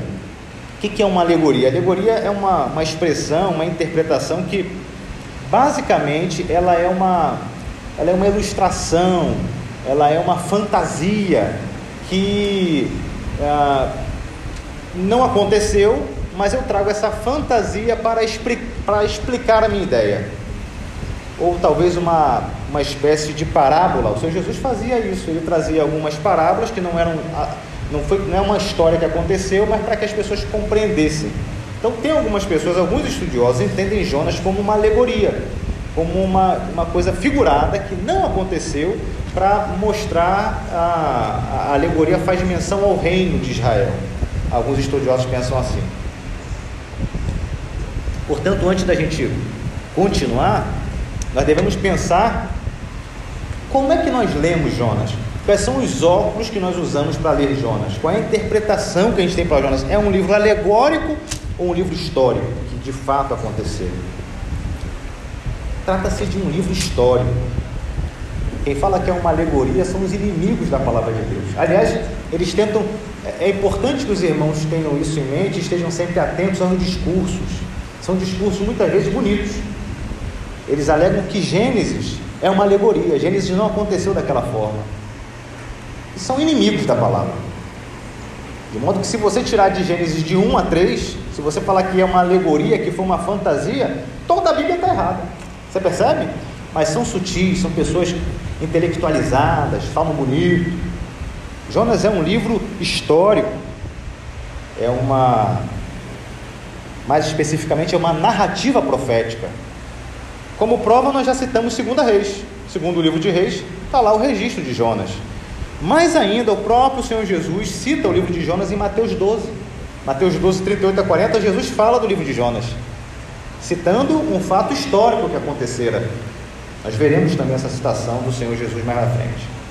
Então, essa é uma narrativa profética que ela difere das outras narrativas proféticas, ela tem uma, um, um diferencial que ela na maioria dos livros proféticos, o profeta fala assim: é, Eis que te digo, é, eis que o Senhor diz, conforme a visão que teve do Senhor, o profeta está falando para o povo. Jonas ele tra traz uma característica um pouco diferente. Ele, ele fala do que ele foi orientado a fazer e do que ele fez. Se outros falavam assim, eis que te digo, ele fala assim: o Senhor falou para eu fazer isso e eu fiz assim. Então podemos tirar muito aprendizado de Jonas ao longo desses quatro capítulos. É um livro pequeno, mas temos muito aprendizado. É um livro atualíssimo. E como diria Billy Graham, a Bíblia é mais atual que o jornal de amanhã. De modo que a Bíblia não precisa ser atualizada como alguns dizem. E eu quero pensar com os irmãos, pelo menos, diante de várias ideias que nós podemos tratar através do livro de Jonas, mas eu quero pensar pelo menos em três assuntos, em três verdades que servem à vida prática de todo cristão. Eu não sei se eu consigo terminar os três assuntos hoje. A ideia é, não é da gente ter pressa, a ideia é da gente compreender da palavra do Senhor, aprender, aprender e aplicar conforme a direção do Espírito. Mas percebo pelo menos três verdades que servem à vida prática do cristão. O Senhor nos convida a pregar e pregar com propósito, não é pregar de qualquer jeito, mas pregar com propósito, com velocidade. E vocês, nós vamos entender o que é essa velocidade e contra a maldade. Aliás, eu, eu, eu, como eu falei, por conta de um engarrafamento, eu cheguei depois e é tão bom estar na casa do Senhor com os irmãos, é tão bom orar com os irmãos em comunhão, levantar súplicas e gratidões ao Senhor conjuntamente com a igreja. E eu não vi qual era a irmã que eu estava ali, eu estava como estava orando, eu fiquei parado na porta orando também. Teve uma irmã, eu, eu, eu creio na direção do Espírito Santo. Teve uma irmã que ela orou a pregação. Ela falava da maldade que assola o nosso país. E ela orava, clamando ao Senhor por essa direção. Não sei qual foi a irmã, depois eu pergunto ali na porta, mas ela orava falando da maldade que assola o mundo hoje. E nós devemos pregar contra essa maldade, a fim de que almas sejam salvas e o seu nome seja glorificado. Portanto, a primeira verdade é pregue com propósito. Não é pregar de qualquer, é pregar com propósito. A segunda coisa é que o Espírito Santo nos convida ao amadurecimento espiritual, na medida que nós somos cheios do Espírito, somos cheios também. O Espírito Santo no Antigo Testamento muitas vezes ele é chamado de Espírito de sabedoria. À medida que somos cheios do Espírito Santo, nós também nos amadurecemos espiritualmente. Então não se trata de dons, não se trata de dons, se trata de amadurecimento, de sabedoria à luz do próprio Espírito. Portanto, amadureça espiritualmente é outra verdade que aparece no texto para nós. A terceira é que nós somos feitos à imagem e semelhança com o Pai. E na medida que buscamos a Sua presença, na, na medida que buscamos a Sua face, nos fazemos mais e mais parecidos com Ele. De modo que a terceira verdade é busque a presença do Senhor, busque a presença de Deus. Pregue com propósito, amadureça espiritualmente e busque a presença de Deus. São as verdades que nós trataremos à luz desse texto rico, vivo e eficaz. O primeiro verso, verso 2 fala: Vá depressa à grande cidade de Nínive e pregue contra ela, porque a sua maldade subiu até a minha presença. Vá até seu bairro, vá até a sua casa e pregue contra eles, porque a sua maldade subiu até a minha presença.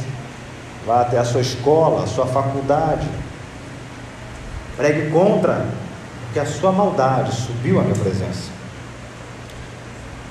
Logo nesse verso 2, três palavras me chamam a atenção: depressa, pregue, o verbo pregar, e maldade. De trás para frente, vamos pensar nessas palavras: maldade. A irmã orava aqui sobre, falando sobre a maldade. Mateus 24, 12 diz: devido ao aumento da maldade, algumas versões, a iniquidade.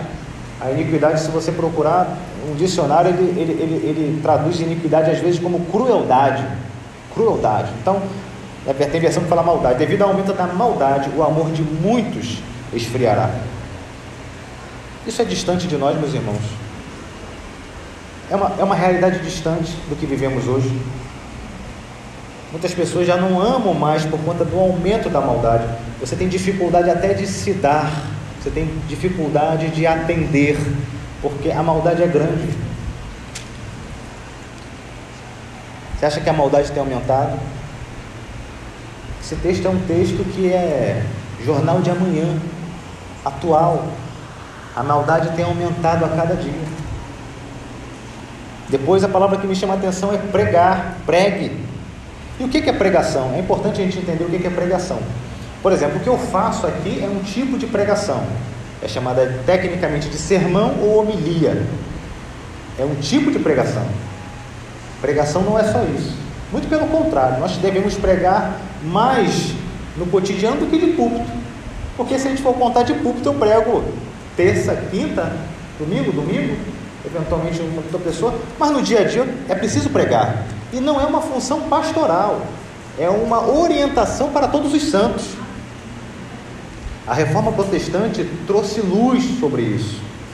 Porque antes da reforma protestante, somente o sacerdote é que tinha esse, esse direito, esse privilégio. Não, a reforma nos alerta sobre o sacerdócio universal, de modo que todos nós temos essa, esse comprometimento de pregar a palavra do Senhor.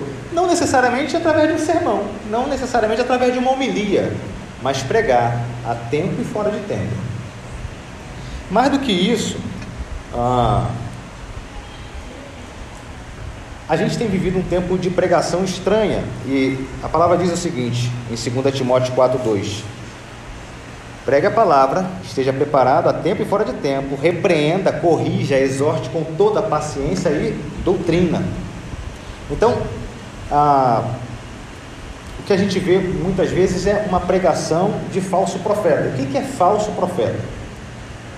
Falso profeta ele prega erros, prega heresias, não é isso? Mas não é só isso.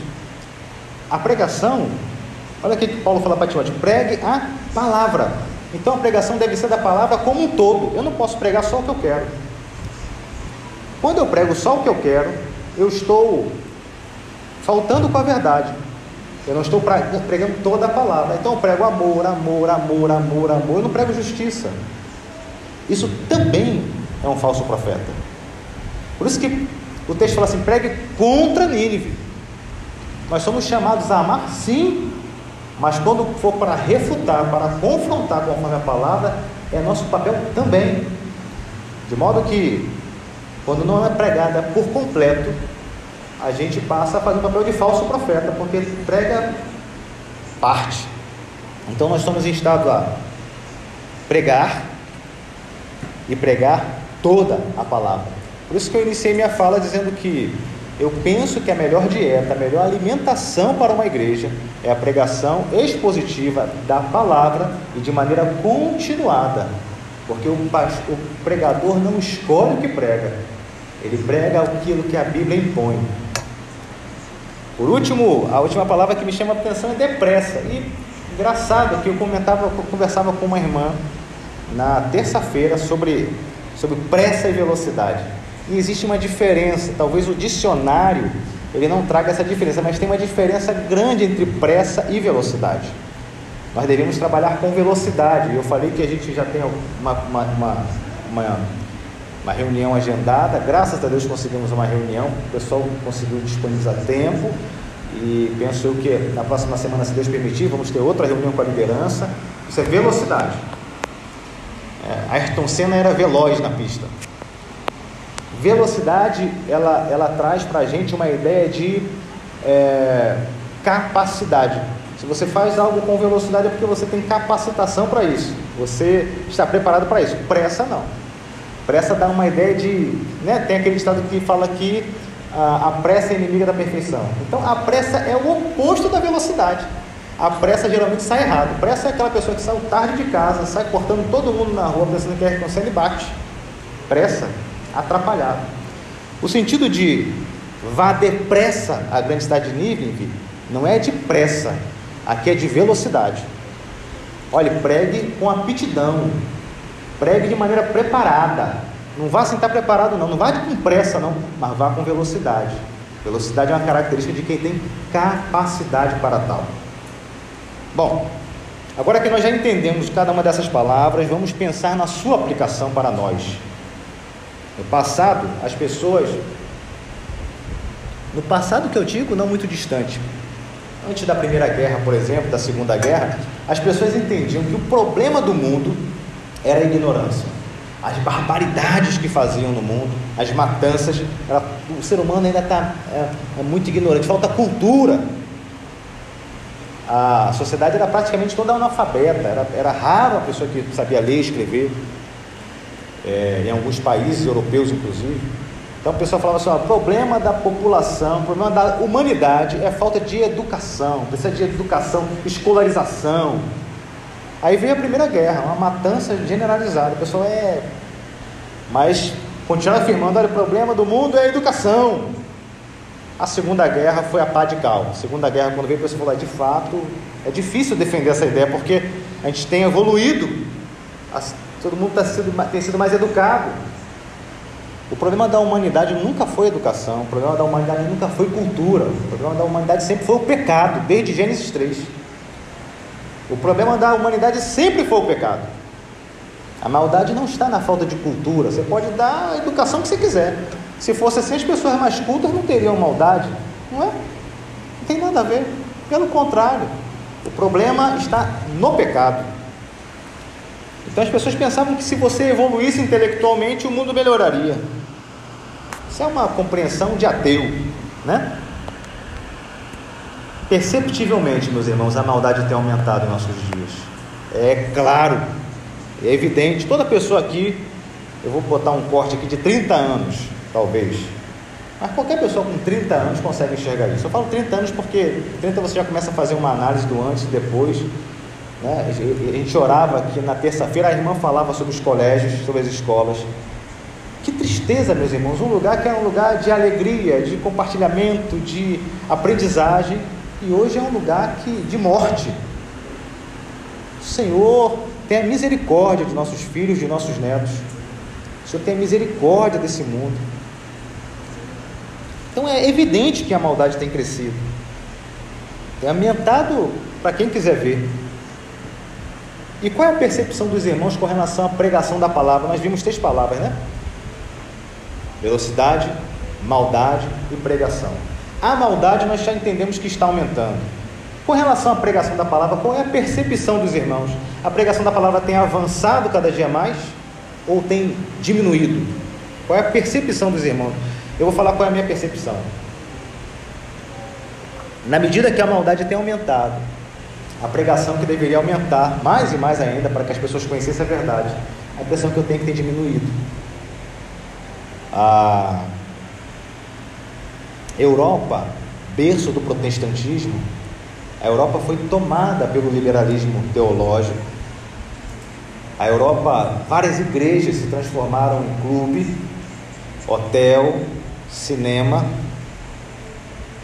O berço do protestantismo está entregue ao liberalismo.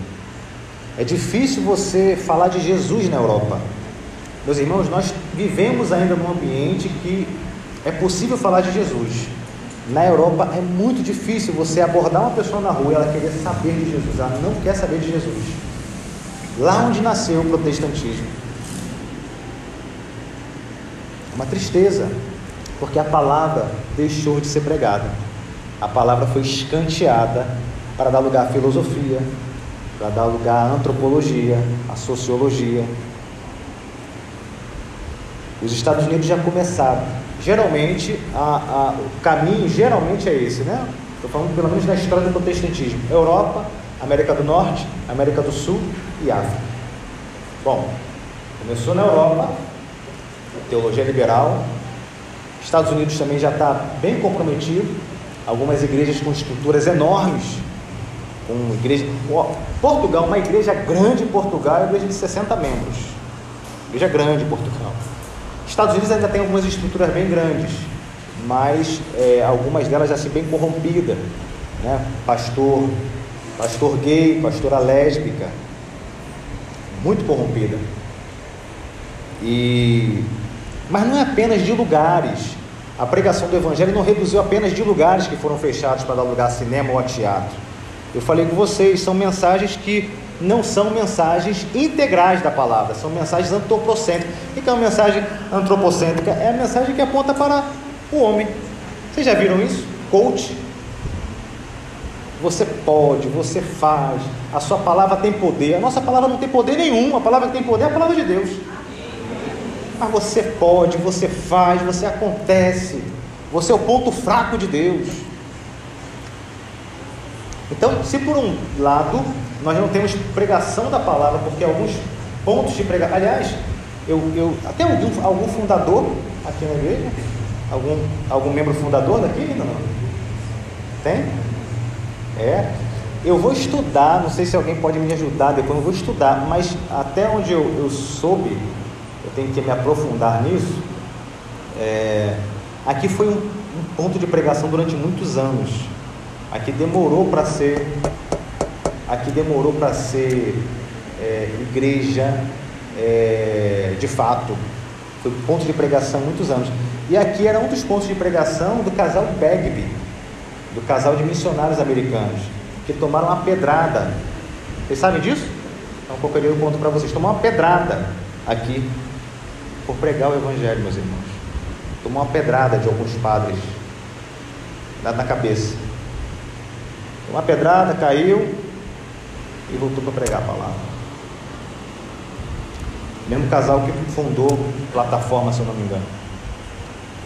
Mas plataforma foi, foi colocada como igreja antes. Mas se por um lado alguns lugares faltam, por outros tem lugar, mas a palavra é vazia.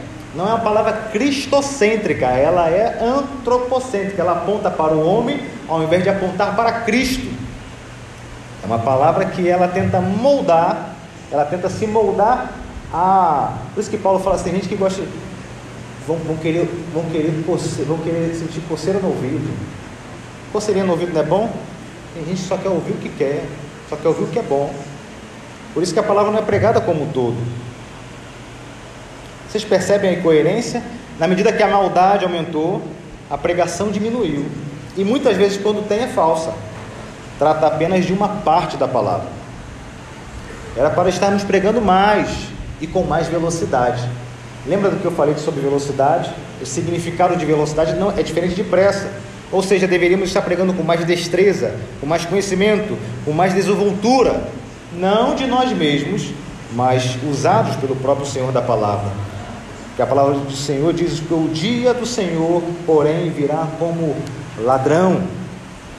Os céus desaparecerão com um grande estrondo, Os elementos serão desfeitos pelo calor, e a terra e tudo que nela há será desnudado. Está em 2 Pedro 3,10. Meus irmãos, a minha oração, e eu conclamo aos irmãos, para que essa oração seja em uníssono, é para que a PIB do Lobato, para que nós, como Igreja do Senhor, como agência do Senhor, preguemos a palavra integralmente. Não é sermão apenas, não é apenas homilia, mas pregar diuturnamente. Se deixar ser usado pelo Senhor na pregação da palavra, de maneira veloz. Veloz que denota capacitação e pregar contra a maldade. Devemos pregar amor, é claro que devemos pregar amor, mas devemos pregar contra a maldade também. No verso 3, eu tenho três pontos. Eu vou ficar no primeiro ponto e a gente vai dar sequência no ponto 2 e ponto 3. Pregação expositiva, meus irmãos, a gente vai tratando do texto assim e o Senhor vai direcionando de forma que a gente possa aplicar a Sua palavra, para não ficar muito tarde para a gente. Mas me permita fazer aqui a conclusão para que a gente para que a gente finalize. O tema dessa série de sermões é Ao Senhor pertence a salvação. Não está em nossa capacitação. A velocidade não vem da gente. A pregação da palavra não vem da gente. E até a percepção do que é maldade é a orientação do próprio Senhor. Porque algumas pessoas, quando estão assim entenebrecidas, escurecidas, o entendimento está escuro, está em trevas, eles não compreendem algumas maldades. Porque tem maldade que é clara, né? Mas tem maldade que é escondida. Só o Espírito Santo que nos direciona, que nos conduz e que abre os nossos olhos para que a gente compreenda aquilo que é de fato maldade. Portanto, não pregue o que você quer. Não. Não pregue o que o homem é maravilhoso. Não. Não pregue filosofia, sociologia. Tudo isso é bom. A ciência quem deu foi o Senhor. Mas tudo tem o seu lugar. Há tempo para tudo. Nós, como igreja, pregamos a palavra integralmente. Não pregue em parte, não. Nós não temos o direito de fazer isso. O Senhor preservou a sua palavra para nós. Eu não posso fazer. Aliás, uma seita herética do século IV, terceiro para o quarto, de. É, esqueci o nome dele agora. Mas uma seita herética, ele dizia o seguinte: dentro da Bíblia, dentro da palavra, tem uma parte que é a palavra, tem uma parte que não é a palavra. Imagine. Então, quem é que define o que é? Sou eu. Isso aqui é, isso aqui não é. Ancião, lembrei. Uma seita herética. E hoje ainda existe isso. O pessoal fala assim: é palavra de Deus? Não, contém palavra de Deus. Cuidado. Contém não, ela é palavra de Deus. Na medida que você fala contém, tem parte aqui que não é. Percebe a diferença? É sutil. É sutil. De modo que a gente deve pregar a palavra integralmente mesmo quando desagradar, mesmo quando for dura, e mesmo quando for amor e a gente quiser ser duro. Porque não é interessante, Jonas, ele não queria pregar amor, ele queria pregar assim, dureza para aquele povo de Nínive, ele nem queria pregar. Às vezes a gente tem isso. Não, pregue amor quando for para pregar amor, mas pregue de maneira dura, confrontamento quando for necessário também. Devemos ir com velocidade, não com pressa, mas nos preparar para que o Senhor possa nos usar, para que o Senhor possa nos capacitar ainda mais na pregação da Sua palavra. Assim seja conosco, assim seja com você, assim seja com a do Lobato, nós como igreja, comprometidos com a palavra, comprometidos com a pregação da palavra e com o Senhor da palavra. Oremos. Pai Santo e bendito, Deus Todo-Poderoso, nós queremos dizer, Senhor, como igreja do Senhor Jesus, que nós te amamos, que nós fazemos tudo porque é permitido por Senhor, nós compreendemos isso, não podemos fazer nada sozinhos, Senhor, e é por isso que nós queremos clamar ao Senhor como igreja, ó Senhor, nos ajude, o mundo é mau, é vil, por causa do pecado, Senhor. Não era esse o plano. Mas também nós temos a palavra perfeita, autoritativa, para compartilhar com esse mundo, de modo que corações possam se quebrantar diante de Ti e sair desse sistema pecaminoso, cercado pela maldade. Ó Senhor, capacita a Tua igreja para pregar a Tua palavra de maneira integral, para pregar a Tua palavra diuturnamente, com velocidade, com destreza, contra a maldade, Senhor. Ó Pai, nos ajude, porque sozinhos nós não somos capazes. Nós queremos clamar a Ti, reconhecendo que sem o Senhor não é possível. Encha, Senhor, a Tua igreja do Teu Espírito Santo, Pai, e usa-nos para o louvor da Tua glória. Pedimos que o Senhor nos ajude, nos ilumine para a compreensão deste livro precioso de Jonas, para que a gente aprenda ainda mais da Tua palavra e compreendendo, Senhor, haja mudança de vida para a edificação da Tua igreja e para a glorificação do Teu nome. Nós oramos em nome de Jesus, Senhor. Agora, que a graça do Senhor Jesus Cristo, o amor de Deus e a comunhão do Espírito Santo seja com todos nós. Amém e amém, Senhor. Senhor.